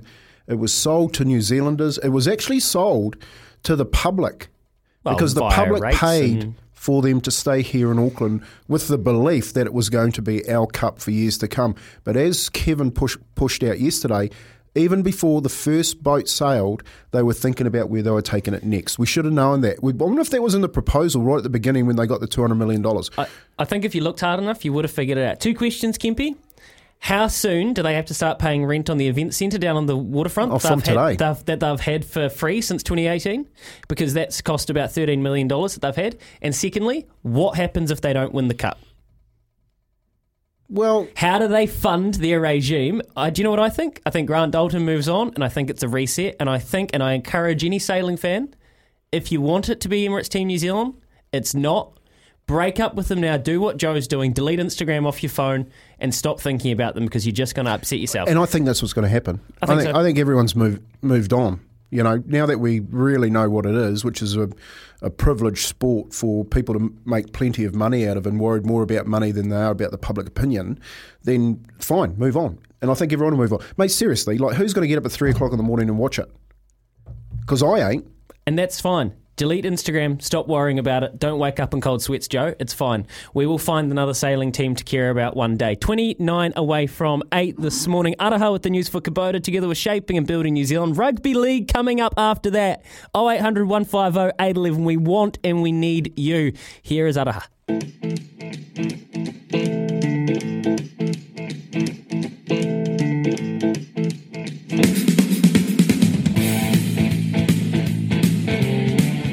S E N Z, twenty-six away from eight this morning. Baz Izzy for breakfast. Izzy a bit crook this morning, so he's not in the pool house. We've just left with the cutout of him. Baz, well, his Knight Riders just went down in a close one. It was Dinesh Kartik, former Knight Rider, getting it done for Mike Hessen's Royal Challengers Bangalore. Last night, it was all about Warnie. One Indian cricket great, Sachin Tendulkar, gave a very stirring tribute. Warnie, I remember, was always extremely competitive and did everything possible to disturb opposition, to dismiss them. But when someone batted well, he was the first one to walk up to you and congratulate. That is how our friendship and respect for each other developed. Warnie, my friend, I will miss you. I'll miss you big time. You continue to live in my heart. May your soul rest in peace. Sachin Tendulkar, among many. You heard it on the S C N uh, app, of course, on S C N Z as well. Uh, Stephen Fleming, Ed Sheeran, Chris Martin, his reach went so, so far. Chris Waller this morning, yeah, the great one. Chris Waller tuned in to Baz and Izzy for breakfast to chat to Kempi and myself. And, of course, there had to be an N R L tie-in for Tony Kemp. Yeah, I have been a couple of times, yeah. Um, they've come out and won premierships too. I pick my mark, though. I check out their form and see what's going on before I go and talk to them. Uh, yeah, Chris definitely has been in to talk to some N R L teams. Kempi, one dollar one Roosters? Uh, look, I, I love it when he said he supported Parramatta too, you know, like... Um, well, it obviously wasn't them. yeah. I, yeah. Well... Rabbits? The Roosters sit right on top of Randwick, as you know. Yes. But they train right next door, and yes. The Roosters, you could throw a cricket ball and hit the, uh, hit the so uh, his, Rabbits. He's based out at Rose Hill, remember? What's out there? Parramatta. So and it's not them. No. we'll get and to it's the bo- definitely not the West Tigers. we'll, get, we'll get to the bottom of who Chris Waller went and spoke to. Um, oh, you know who it is, mate. It's West. Who else is at West? Penrith. Okay. Got you, got you, got you, got you. Yes, just quietly. Uh, yes, that could be it indeed. Hey, um, the Phoenix last night, watch, while the All Whites are up four nil and cruising through in their playoff final against Solomon Islands, the Phoenix went really well. Tim is on oh eight hundred, one five oh, eight one one, the Kennards Hire phone line out of Christchurch. How good were the Phoenix last night, Timmy? Yeah, pretty good, mate. I didn't actually catch too much of it, but they, uh, they're looking sharp. So three nil against Brisbane, and with a lot of their players away on international duty, what does that say about the team to you? Well, man, like from where they started to where they are now, like it's chalk and cheese, you know. And I think they're like everyone's sleeping on them, but you know, I, I was, if you look at the table, we're, we're we've got three games in hand um, on Adelaide, and we're only one point behind them, you know. So if we get those three games, we're right up with the top two teams. It's a great point. And, you know, Ufuk Tale is getting Coach of the Year consideration now, as he should be. Uh, the All Whites four nil over Solomon Islands, mate. Uh, Costa Rica in the Intercontinental Playoff. You Are you backing yeah. the boys in? You think they've got a chance? Oh, it'll still be tough, you know. Like, we, we, we go into this game every four years, and the la- last time we got towed up. But, um, you know, they're playing pretty well, and they've got a good balance of guys like Chris Wood who've been around forever, and then some young up-and-comers, and... And all those kids that are playing over in, in Europe now, like um, Singh and uh, the Italian boy as well, you know, like, it's yep. just so good for New Zealand football. No, bang on. Liber- Liberato, Kakashi, Joe Bell. It's just, it's great to have these guys offshore, isn't it? Awesome. Appreciate your call, Tim. We'll talk again. Cheers, boys. All right, be like Tim. oh eight hundred, one five oh, eight one one. The Warriors are about to play the Broncos this weekend. It's essentially must win. And next year, well, they're going to be able to come home. Should they play all of their games at home? Is this something the N R L should get look into? Is this something that the other N R L clubs should come out off their own bat and look to organise? We're going to talk about it. We're going to debate it. Kempe is coming off the back fence after this. We're twenty-two minutes away from eight Baz and Izzy for breakfast. Best nutrition range at Chemist Warehouse. Starting from three dollars forty-nine, now twenty percent off. You're listening to Baz and Izzy for breakfast on S E N Z. seventeen away from eight o'clock this morning. All right, the Kennard Tyre phone line, oh eight hundred, one five oh, eight one one. Our beloved Warriors. And before you have a crack at us, say that we want to slag them off, just know that they are our beloved Warriors. They play the Broncos this weekend. It's as close to as must-win as possible. Next year, they will be able to come home. Cameron George, well, he's he's he's doing something that I believe is smart. He's starting, and he's been doing it for a while, to run the rhetoric that they should get twenty-four or so home games next year. Every game the Warriors that should play next year should be in New Zealand, and the prerogative should be on the other N R L clubs to do it and take the games around different parts of New Zealand, because the Warriors can't have all home games. So it's up to the other N R L clubs to look at it. And, hey, New Zealand needs to open up. Tourism benefits. Show rugby league to small parts of New Zealand. Take games to Dunedin, Christchurch, Wellington. Take games to Hawke's Bay. And I love it. I think Cam, I think Cam George is onto something here, and I appreciate that he's putting it out and floating it in the media. Kempe, do you agree? I, look, I, in essence, I do agree. I, I look, I, I do agree. I think what needs to be understood, though, is that, you know, the other teams, even though they are based in Aussie, have had to sacrifice a hell of a lot too, and, and to ask them to sacrifice a home in a franchise situation, a home game, um, it has some accountability issues that um, of dollars and cents. So, yeah, you're dead right around tourism. The councils can can get in behind this in New Zealand and support these teams coming over and and, and possibly have twenty-four rounds of football in New Zealand. But I just think personally that Cameron's only touching on um, what could be a bigger picture for New Zealand and be a, be a catalyst of bringing the game out of the out of the um, dungeon in New Zealand on the back of what they've done over the last three years by, by spending uh, this COVID period in Australia. What New Zealand has at the moment as far as rugby league goes is a game on life support. We're on life support here. Our heart, we, we, we, there's defibrillators going around every every day uh, across bad. New Zealand. It's that bad. What Cameron has with the Warriors is an opportunity to talk to the N R L about creating a pathway um, and a, a competition in Auckland. I'm not talking about New Zealand. In Auckland to rival Queensland and New South Wales Cups. So if you think about it from the New Zealand Warriors perspective, one of the biggest problems they got is development. All right, so they can't develop players to stay in New Zealand. Players are leaving the country. Or retaining t- prospective ret- talent. Re- exactly. So they, they, they're leaving to head overseas to play in schools, which is where the, the, the loss of the pathway starts, and eventually going on to play. If you look at James um, Luai, for, um, for instance, at Penrith, um, came through a New Zealand system. Uh, James Tamalolo is another prime example. Went over there as a fourteen-year-old. Mal Meninga tried to sign him for Queensland, and he's ended up playing for Tonga. You know what I mean? So the pathways are really confusing, but it, it doesn't help in New Zealand when we've got nothing for our kids. So I think the con- the conversation around having twenty-four games needs to be expanded, and it needs to be expanded with the N R L to say, well, it's not just about twenty-four games. It's about building a pathway in New Zealand and financing it to make sure that we can keep our players, especially our kids in here in New Zealand, to come through a pathway and play for the Warriors. That's the long-term view, mate. Not a short-term twenty-four-game, one-year view. So what you're saying is the Warriors have built up equity here, and it's about using it in the most uh, beneficial way, not just for the immediate future, but for the long-term longevity and longevity of the game. Richie's on oh eight hundred, one five oh, eight one one. I'd love to know what you think. Is twenty-four home games in a row actually just going to do that? Is that what the game needs, a shot in the arm? Or do you think bigger picture like Kempe? Give us a call now.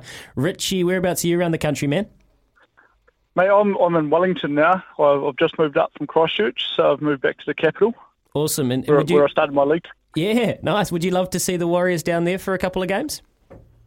Oh, mate, what I want. But I'd also love to see uh, a few other teams. Like, I'd love to see Melbourne take on the Panthers in, in Wellington. Bring, you know, don't just bring the Warriors over. Bring bring a couple of the other games over as well. You know, if the Warriors can't play at home, bring another another couple of teams over.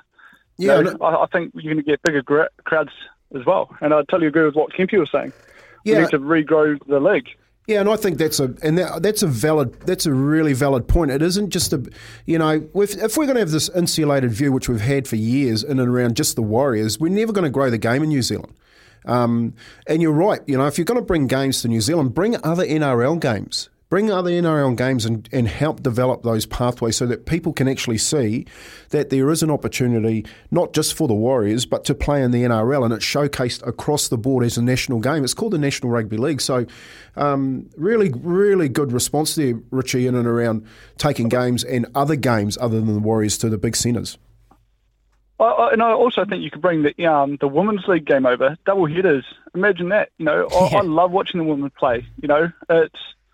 it just brings a different aspect, and you know sometimes I'd rather watch the women play than the men because they're out there to make trying to make a career out of it for themselves, and some of the hits, you know, you, they just bounce back up, and you get hit in the men's game, and you see them lie down for two or three minutes. You know, it's it's starting to look a little bit like soccer, trying to trying to get the penalties. I do. I know exactly what you're saying, Richie. Um, appreciate your call. See, listening on seven eleven a m down there in the capital. Let's take some league down to see Richie and the whānau in the capital. Awesome stuff, man. We'll talk again. And and you know what, Richie's right, Kempi, about the women's game. There is a more there's this level of genuineness around the women's game, and it's the same with women's rugby, and it's because it hasn't been overexposed professionally, um, and you get that more. And he's right, they bounce off the ground. There's that real zest for the game. Do you think taking games around the country, wouldn't that contribute to what you're saying and big picture? Do you not think getting the regions a shot in the arm with exposure to the N R L would help pathways long term?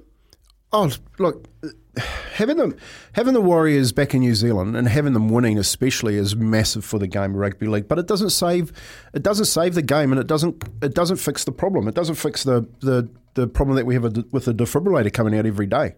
You know, what we got to do is we've got to have a long-term strategy in and around what fixes our game.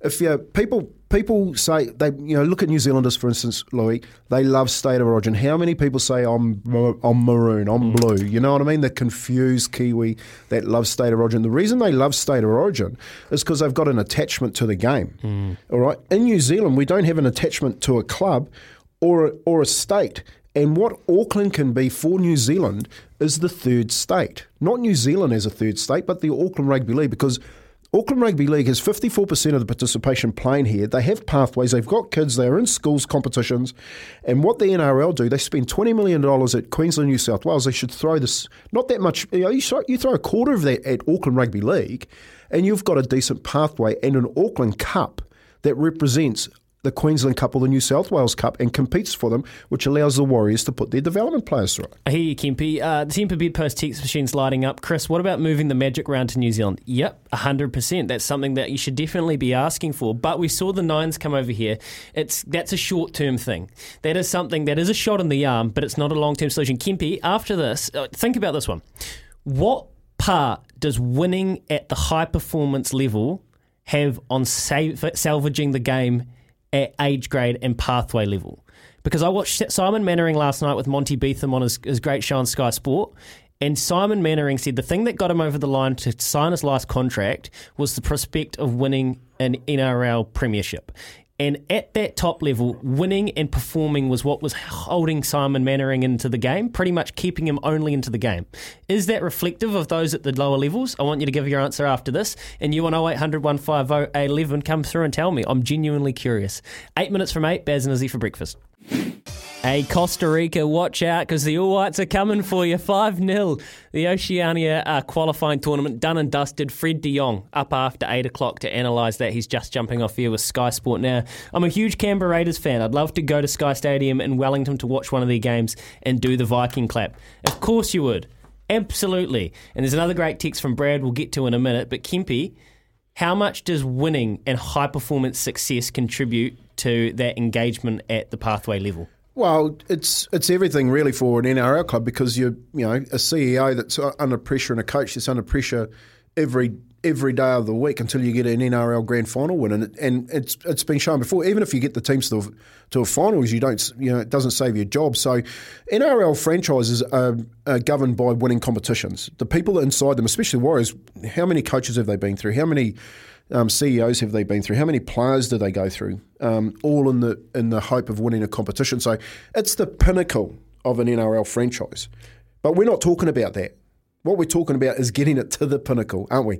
So, but is, is it chicken egg? Does the front office have to be in order for you to have that, retain that talent and pathway? Because another thing Simon Mannering said is that when he was at his worst, he stretched himself too thin because he was worrying about what was going on in the office. Which he shouldn't well, be worrying about. Which he shouldn't be. No, and that's, you know, you shouldn't be worrying about what your C E O's doing and the changes that he's making and the worried where your coach is going and, and the players that are around you that are, that are being pushed out of the club. You know, that Ali Lautiti at the best of his career gets thrown, shown the door, you know, because he, he, get told, he gets told that he's he's not invested in the club. You know, it's just... Well, if so, so, but so, see, I said this when Simon signed for the Warriors his last contract. I said the tragedy about this is that he's never gonna he's going to be the, one of the greatest players to ever come out of New Zealand and not have an N R L title. He's got a World Cup title, mm-hmm. but he hasn't got an N R L title. And Simon Mannering, if you know the bloke, deserved an N R L title. Well, I tell you one step further. The saddest thing for me, seven years it took to get back to the playoffs after that grand final appearance. And that was seven years of Simon Mannering busting his gut in the prime of his career. Maybe the Warriors at home all year is a stretch. Maybe give New Zealand a couple of magic rounds with both men's and women's over the next couple of years, for example. Penrith and Broncos in Wellington, Western Eagles in Dunedin. Yeah, beautiful. Uh, Eels in Dunedin. It's not just the Warriors that have been hit in the pocket with the pandemic. Baby steps from Brad. Brad, careful. You're in danger of making too much sense. It is coming up eight o'clock this morning. We've got lots coming up after eight, including Fred de Jong, because we're off to Costa Rica. Watch out, Costa Rica, because the All Whites are coming for you. And good morning, Izzy. Just got out of bed, I see, son. Hey, how's that McCafe coffee going, son? I'm sure it's delicious, as it always is. Araha's next with the news for Kubota, together with Shaping and Building New Zealand. Fred de Jong, Tom Abercrombie, up after eight, and plenty of you. The ten Bedpost text machine, double eight double three, and please keep giving us a call, oh eight hundred, one five oh, eight one one. Loving it this morning. Here's eight o'clock in Araha. And Izzy for breakfast on S E N Z.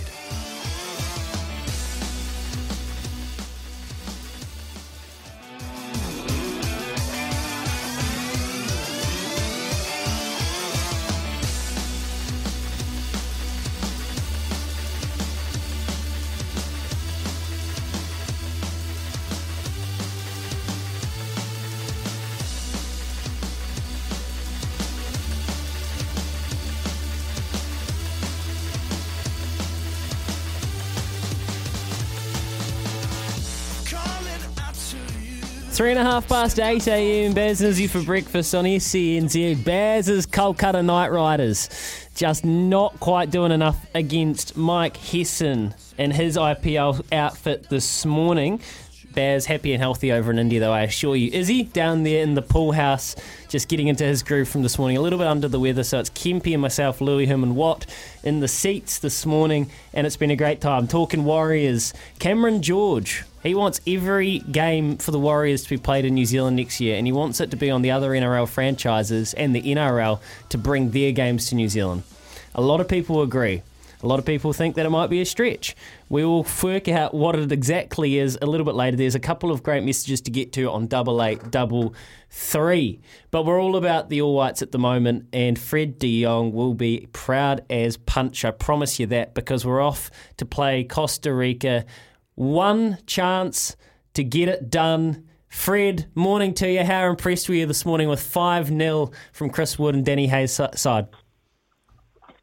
Yeah, I mean, it was a very, very, very good performance, I think, uh, against the Solomon Islands team that, in essence, couldn't couldn't defend the, the aerial ball.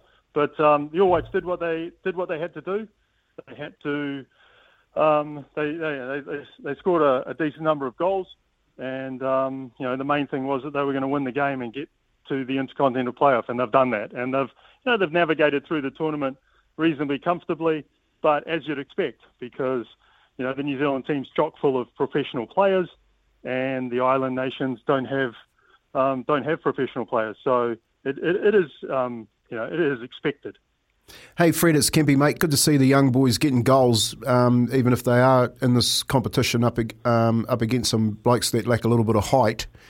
Um, but is this is this a two horse race up against Costa Rica, or is it a Clydesdale running in a Group One with, with New Zealand against Costa Rica?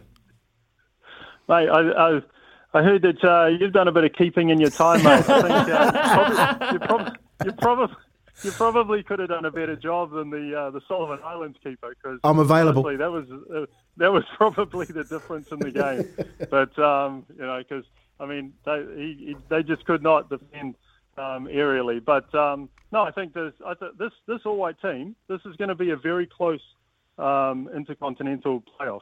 Um, you know, with the quality of player we've got, um, and you look across where our players are playing, um, we stack up very, very well against uh, the players of Costa Rica. Yes, they have a, their goalkeeper plays for Paris Saint-Germain, but if you look across the rest of their squad, I think man for man, our players play in better leagues, um, or you know, there's certainly more players playing in Europe. A lot of the Costa Ricans play in Costa Rica, um, so.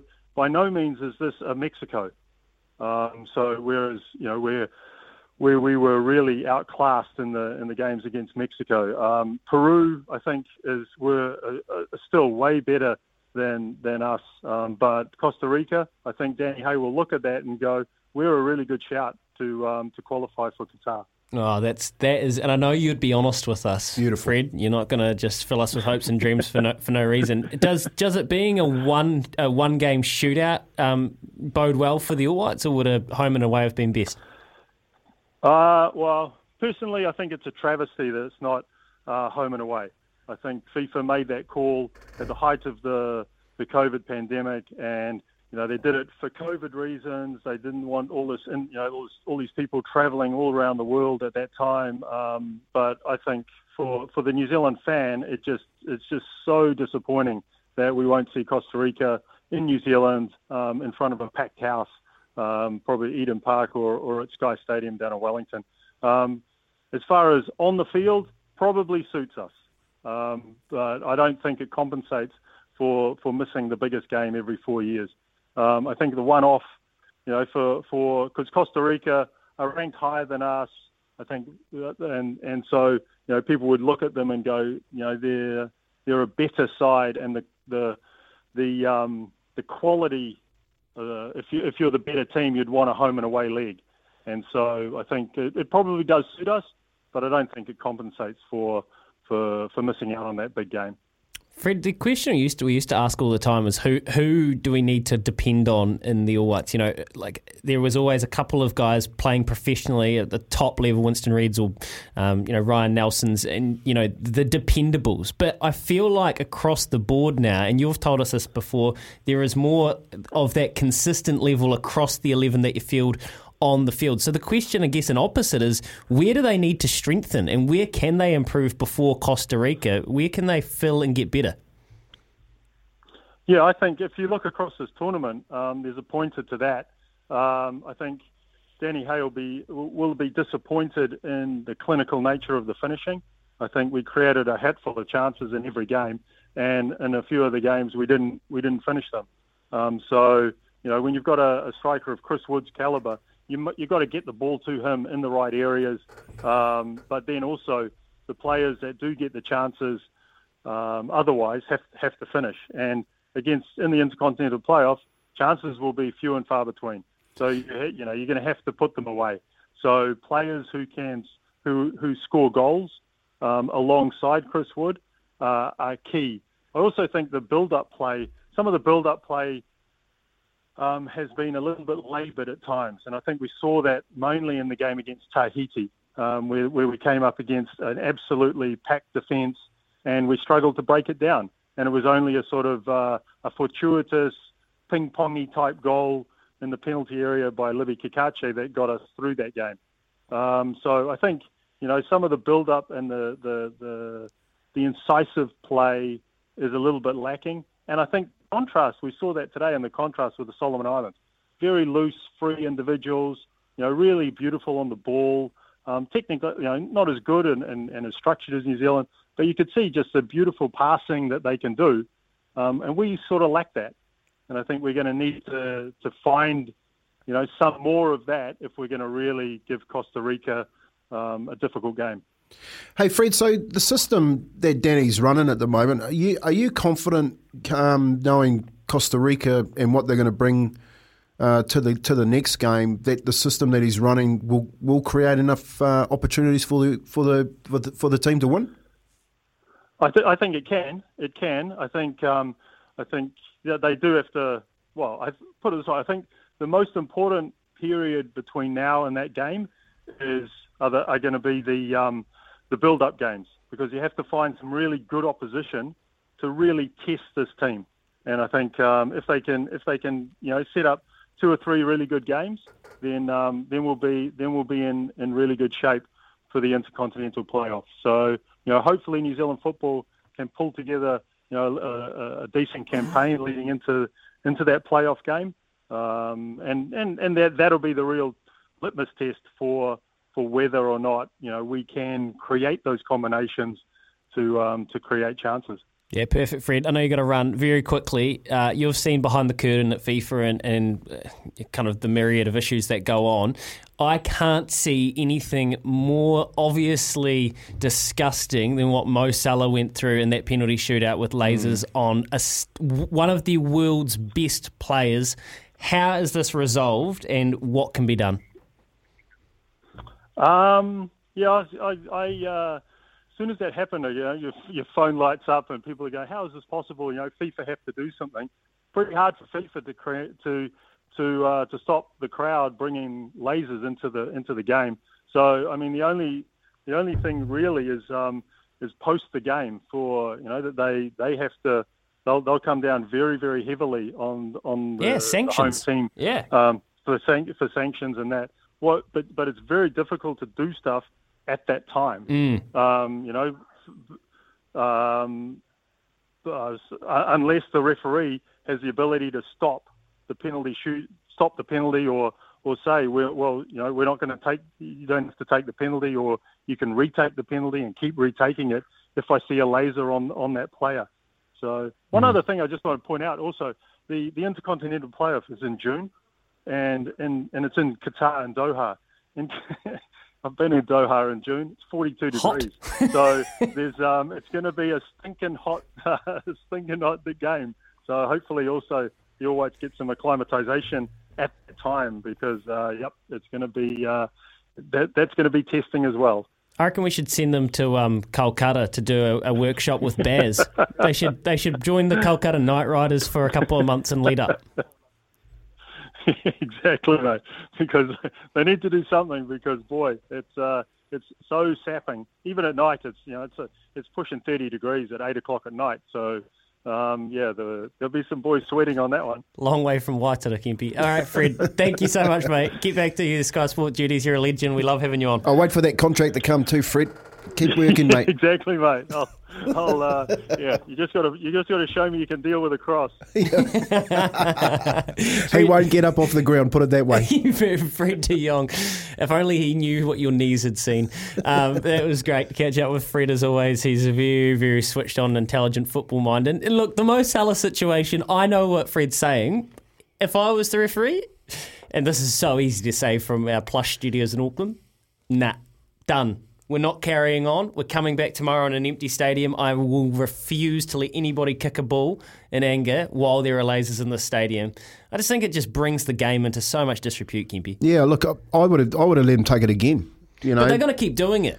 I, well, they won't keep doing it if he just keeps making them take do it. You know, take it again. What if he just gave them the said no? Okay, this is a you know, it's a Senegalese crowd. That's a goal. Or then they'll even stop. better, even better, hundred percent. But they've got to sort. They've got to sort that out, mate. Otherwise, you know, you've never seen something so farcical. Where do you? Where do you? Where do you think? Well, what do you think's going to happen in the World Cup when it all goes down to, to penalty shootouts, and and nothing's been done about this laser stuff? You know what I mean? So, I reckon they'll come down real hard with some sanctions shortly. Mm. I agree. McCafe Coffee Catch Up with Fred de Jong, absolute icon of the footballing industry, um, loves a cuppa and, and loves his round ball sport. Uh, there's some great texts here on the Warriors. Let's get back to that before we shoot off and pace for purpose. That's the best idea Cameron George has come up with, and this is having every game of N R L for the Warriors in Aotearoa next year. I'd go I'd go watch my team play those wo-wos. Great for rugby league in New Zealand. Agree with you, Kempi, with Mannering played for a good team. Bangers and mash, Joe, mince and toast, can't go wrong. That's from Brendan. People are going to naturally think that this is a great idea, like me, Kempi, because I see it as a short-term and with potential long-term benefits. How much equity do you think the Warriors have built up with the N R L? How how grateful do you think the N R L have been of them three, playing three seasons away from home? Oh, they're, they're more than grateful, because without the Warriors, they wouldn't have a competition. It's that, it's that simple. So I don't think it's just the N R L. I think across the board, um, you've got everyone from clubs, supporters, sponsors being really thankful that the Warriors have been able to spend three years over in, in Australia to, to keep the competition going. So, mate, they'll get something out of it. Whether they get twenty-four home games um, is yet to be seen, because there's a lot of water to be got to go under the bridge as far as getting those games in and around New Zealand, because you wouldn't play twenty-four home games at Mount Smart. You just wouldn't do it. You'd actually you would take it on the road. On the road. Um, so I think what Cameron's doing here is he's doing a bit of lobbying. He's he's he's sort of playing a little bit of um, rugby league politics, and he's just getting a one hundred percent he is. The, you know, the the big the biggest win for him is when the N R L actually come out and make a comment, because as you've seen so far, no one said anything. Hey, we have, and I, I've got no issue pumping this one up, because I think it's deserved, and I don't know where they'll end up with it, and Brad was probably right at the end of the last hour. It'll probably be more like maybe they bring some mini magic rounds over here. Great. Whatever we get from this, I don't mind. Kieran, ah, no, hold on. Wait, oh, no, it's from Kevin, sorry. My eyes deceive me. Look at the true humbleness of Chris Waller, a true Kiwi. You look at his at as an organisation as in the America's Cup, not loyal. The holdout for the absolute greed of the dollars. That's not being a true Kiwi. Appreciate your message, Kevin. Um, Chris Waller certainly is. Baz and Izzy for breakfast with Chemist Warehouse. Great savings every day. We've got Pacing for Purpose alongside Harness Racing New Zealand coming up shortly. Paul Mawadi from the T A B. We can go through some of these stellar fields for the weekend of racing, and plenty more of you on double eight double three. Uh, there's another great message here regarding Team New Zealand and Grant Dalton that we might have to get the uh, the beat machine out for. eighteen minutes past eight. Back in a minute. It's Harness Racing New Zealand Pacing for Purpose Season Two. Because season one was brilliant. It's almost like um, what got better season two? Peaky Blinders. Gee, that's pretty good in season six, but it really started to come to life in season Ozark, two. Ozark, mate. Ozark. Unfortunately, I've got an opinion around Ozark that I think the last season really dropped the ball. I don't like how they cut it. They, I don't like how they cut it in half. Neither. You know, you sort of just sort of get. You know, it's like getting into a nice packet of, maybe, of popcorn and then it's all gone. Unlike Pacing for Purpose, maybe they went one year too many. There's no way we could go one year one year too many. Alongside Harness Racing New Zealand, h r n z dot co dot n z. Live the dream. Get involved with Harness Racing. You will not regret it. Um, and for the Child Cancer Foundation, who we love to support, uh, Izzy, Baz, Kempi, myself, we're all very po- uh, positive and um, really want to get around them. So tomorrow night, Kempi, Alex Park. Alex Park's good fun on a Friday night. You spent a couple of nights up there drinking a cider or two? Mate, I, I was I was mad into harness racing when I was a, when I was a footballer. I used to come back and fill my pockets, um, just back in favourites. And then empty them? Uh, yeah, I've had, I've had a couple of bad ones as well. But um, yeah, I, look, not as not as much as I used to. I like listening to Mark Purden and what he said. You know, we just about got up last week with a beaten by a head in our multi. Um, yeah. I like watching Ricky May over the years, the Butt Brothers, um, great oh, yeah. great fellas, mate. You know, like had a few beers with them down on down on Cup Week, um, and just around the around real, the around real, the traps. Real salt of the earth, harness yeah, racing people. Yeah, they mate, they are. You know, it's um, been away with a few of them too. You know, like Crandell Getty, good bloke. Like I mean, absolutely champion. You know, been been down. Um, actually, he was in Perth with us when we went over there and took Cowie over. So. Uh, I just like them, the harness, you know, especially the, the Cup Week down in Christchurch. It's been a good good time too. Uh, I've just been sprung here. Um, anyway, season two of Pacing for Purpose, race number three, Alex Park, tomorrow night. Hey, we've found one that has got a big wrap on it. Sacred Mountain. Uh, Nikki Chilcott's going to do the driving and the training here, and they've got a pretty good, big opinion of this Muscle Hill mare. I don't know what odds we're going to get yet, but she has a bit of talent. twenty-seven starts, four wins in the Lone Star Alexandra Park handicap trot. I think she can get this job done for us and the Child Cancer Foundation. Why I say I think I've been done here is because I hope Netflix isn't listening when I said season six about Peaky Blinders. Anyway, we won't draw too much attention to that one. tab dot co dot n z is your place to find every sports and racing market you could ever need. Paulie Moati is our man. Morning, Paul. Yeah, morning, boys. I heard you talking about harness, and I thought I should actually mention I've heard a whisper for one at Palmerston North uh, later on tonight. Race seven, uh-oh. number four, uh-oh. Lord Verdi, uh-oh. currently seven dollars. There we go. Thank you very much, Paulie. What? What? What? Why? Why? What do you? What's the catch?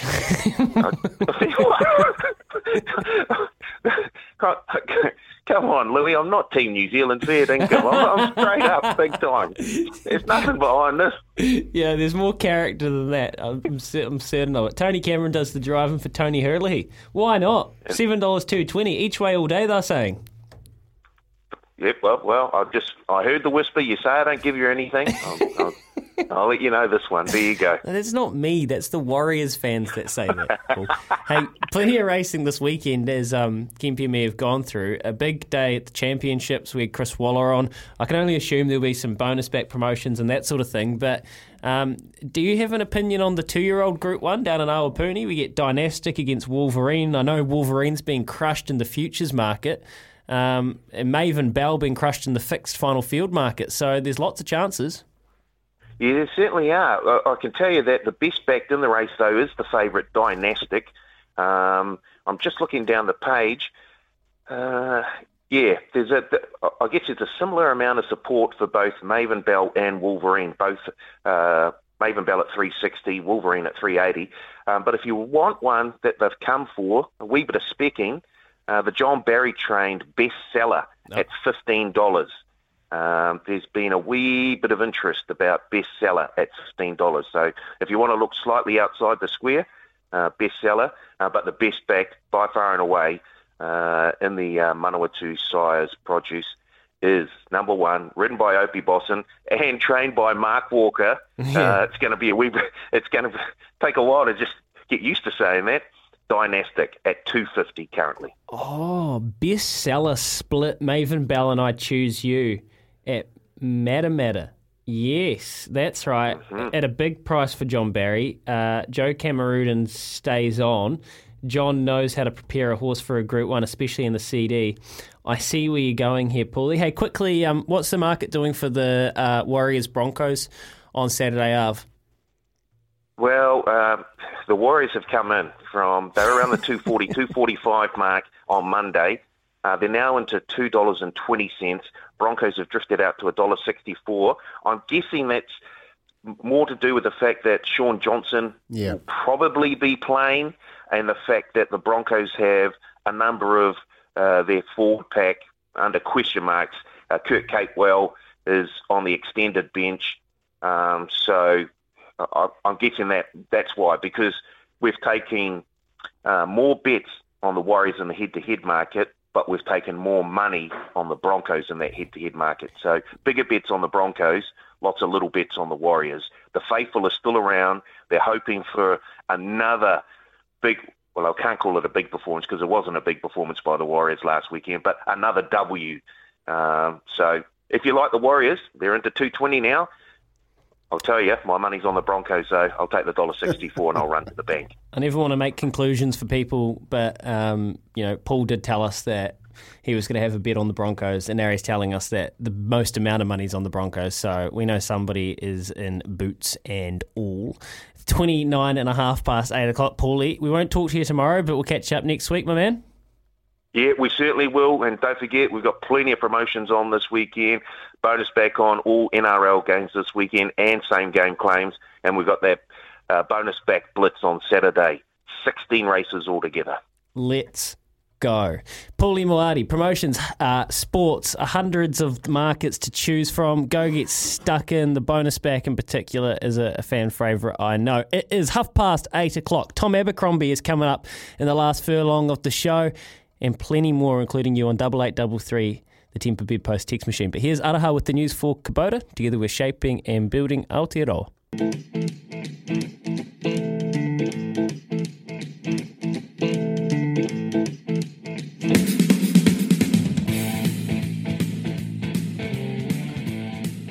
S C N Z. It's half past eight this morning, or thirty, twenty-eight away from nine in particular. If you're on your way to work, morning to you. Uh, eating your eggs at the breakfast table, morning to you. We're here through till nine, then it's Rick Dog after nine, a jam-packed show with a bunch of special guests. I've seen the rundown. It is hot. We'll catch up with him before the end of the hour. Tom Abercrombie for Court Kings as well. Hey, Egypt have lodged an official complaint against Senegal in which they claim their team was subjected to racism and terrorised by home fans in Dakar. Um, we know this is the same game where Salah, and if you've seen these clips of Salah facing the, the Blazers, it is one of the most startling things you can see at professional sport at this level. It is so farcical. There has to be big sanctions here, so I don't know what FIFA can do. I don't know what the uh, African governing body can do of football. Um, the E F A have shared photos of damaged team bus, so they've had cracked windows, it's been attacked. And when you look at Mo Salah, you've got to protect him. He might be the best player in the world. This might be LeBron James or Kevin Durant being subject to lasers in the eye in the N B A Finals. Like, if you put it in that comparison, it's shocking. FIFA needs to step up. On football, another travesty.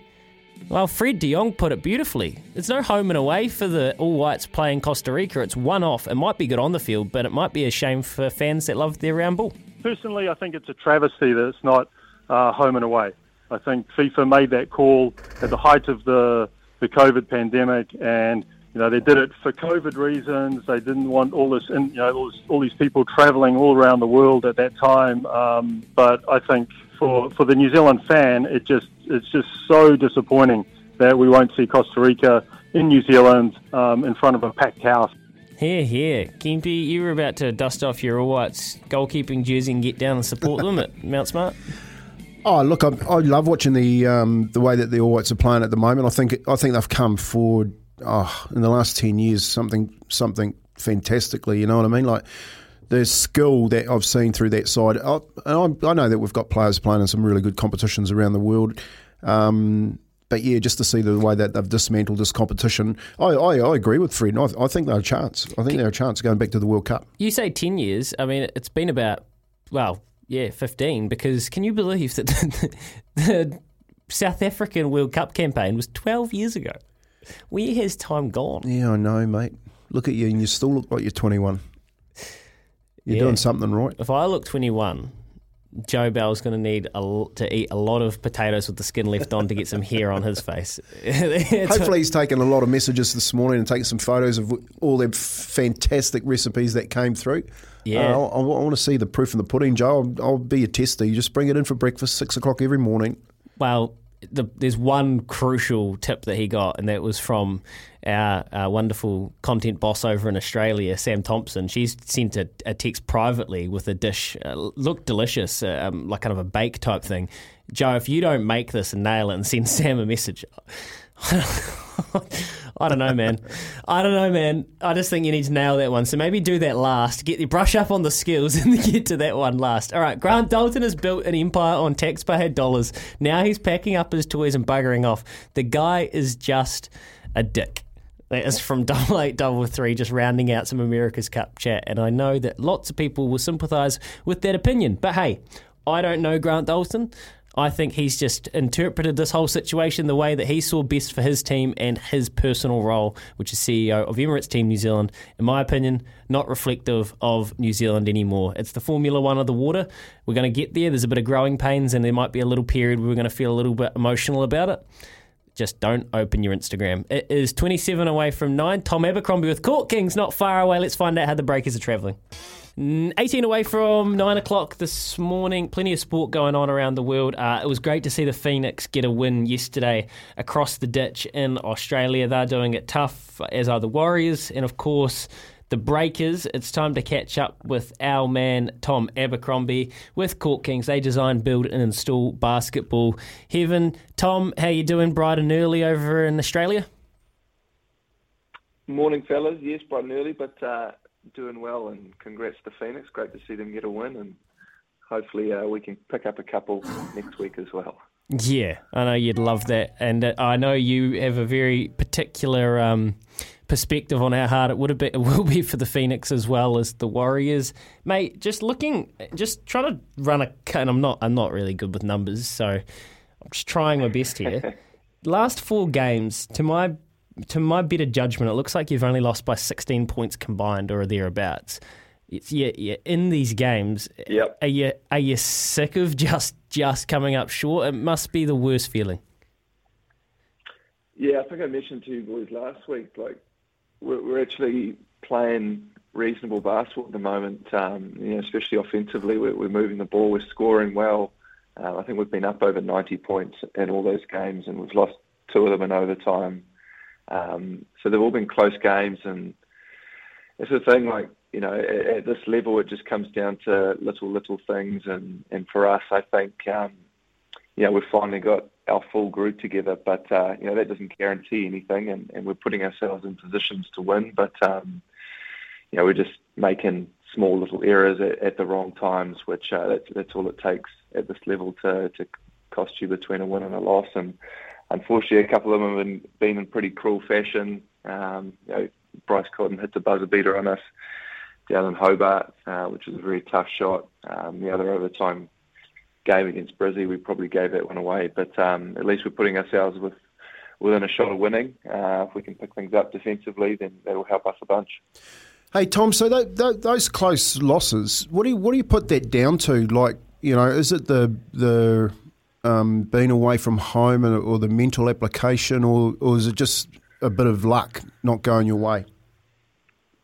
Yeah, I think it's a little bit of everything. Um, Yeah, first and foremost, is, is it's the defensive end for us. As I said, we, we've, we've scored over ninety points in every game, um, but they seem to just be turning into, um, you know, shooting competitions at the moment. And whichever whichever team comes out on top, and it it, it does create a little bit of a luck factor to it. And um, you know, if we can knuckle down and try and get some stops at that end, it's going to give us a much better chance to, um, you know, capitalise on, I guess, how we're playing at the other end. You know, if we if we can continue to move the ball and shoot the ball like we have been, but back that up with, you know, being able to string together a few stops. Um, you know, we get some momentum and build some little leads and things like that. But uh, you know, certainly close games like that, uh, being able to play them at home in front of a, a home crowd uh, to sort of spur you on down the stretch and things makes a massive difference as well. So, as I said, it's a, it's a bit of a combination.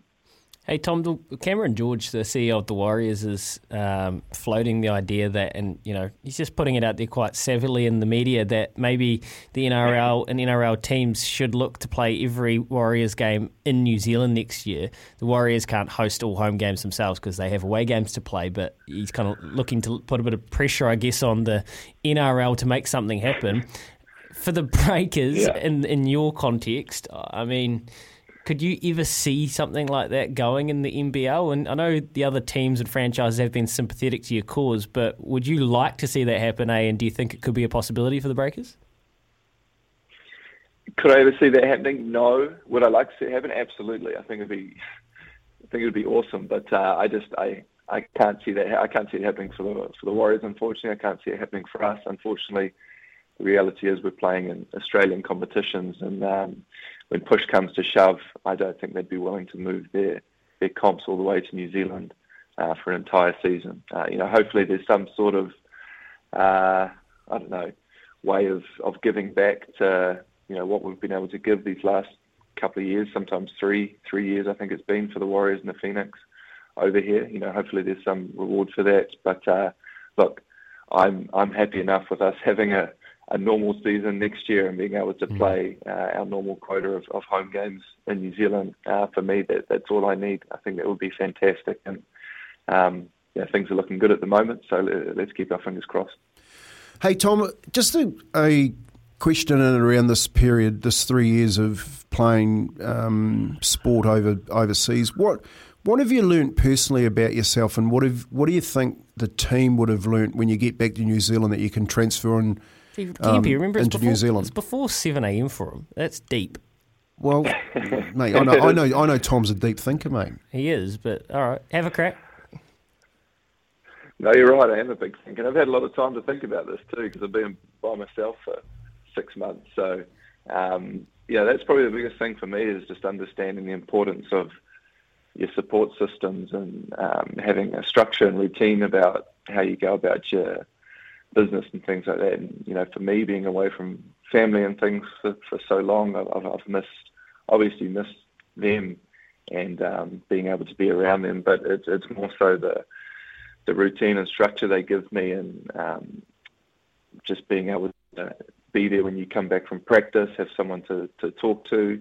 Um, on the on the other hand as well, it's having that familiar, I guess, um, home training ground where, you know, if things aren't going right, you know you're going home, you can get in the gym at whatever hour you want, put some shots up to try and, you know, get yourself back in a routine, things like that. So I think those um, those little routines have been a big one. And then the other one is just, um, I guess, understanding and remembering, you know, who you're playing for beyond your family and friends and things like that. It's it's the the people of New Zealand who we've really missed, and we haven't had a chance to connect with them and um, you know, see them at home games and see them at events and travel throughout New Zealand and get to know them and get to connect with our fans as often as we want to. And uh, for some of these guys in this team, you know, they've never been to New Zealand. They don't quite understand uh, who they're representing night in, night out, and I think that makes a massive difference. That's a grab, mate. We'll play. We'll play that all year. I'm, Seriously, I'm honestly going to e- email that to every athlete in, in New Zealand organisation that, that, that has to compete offshore, mate. Because you're right, and you've had a lot of. You clearly have had a lot of time to think about it, because I don't think you could sum that up much better. Hey, um, Tom, we'll finish this with a bit of N B A. Let's let's let's pep ourselves up, and you're on the home stretch, and you'll be home in no time at all, mate. So hang in there. Hey, the the, the Celtics though, did you ever see Jason Tatum and the Boston Celtics being able to take this leap? Because for two and a half months now, they have been so good, and they're genuinely a title contender, I think. Yeah, they are. And, you know, to be honest, I'm I'm not completely surprised. I think they had a, a really tough start to the season. There was some bickering going on within the team and things, but, you know, oftentimes that, that can really galvanise a group, and I think they got a lot of that that beef out of the way early, and I think Marcus Smart was kind of at the at the heart of that. He's a guy who doesn't hold anything back, and there was probably some things that needed to be said. He's a guy that's willing to stand up and, and say it, and um, you know, they've just grown since then and, and turned into an absolute juggernaut. And the way that they're playing, uh, no one wants to match with that, match up with them coming into the playoffs. So it's been been awesome to see, and Tatum's an absolute superstar. So, man, watch out for those guys. What What, what about, on the flip side, uh, the Miami Heat having a bit of combustion at the exact wrong time? Did you see that situation?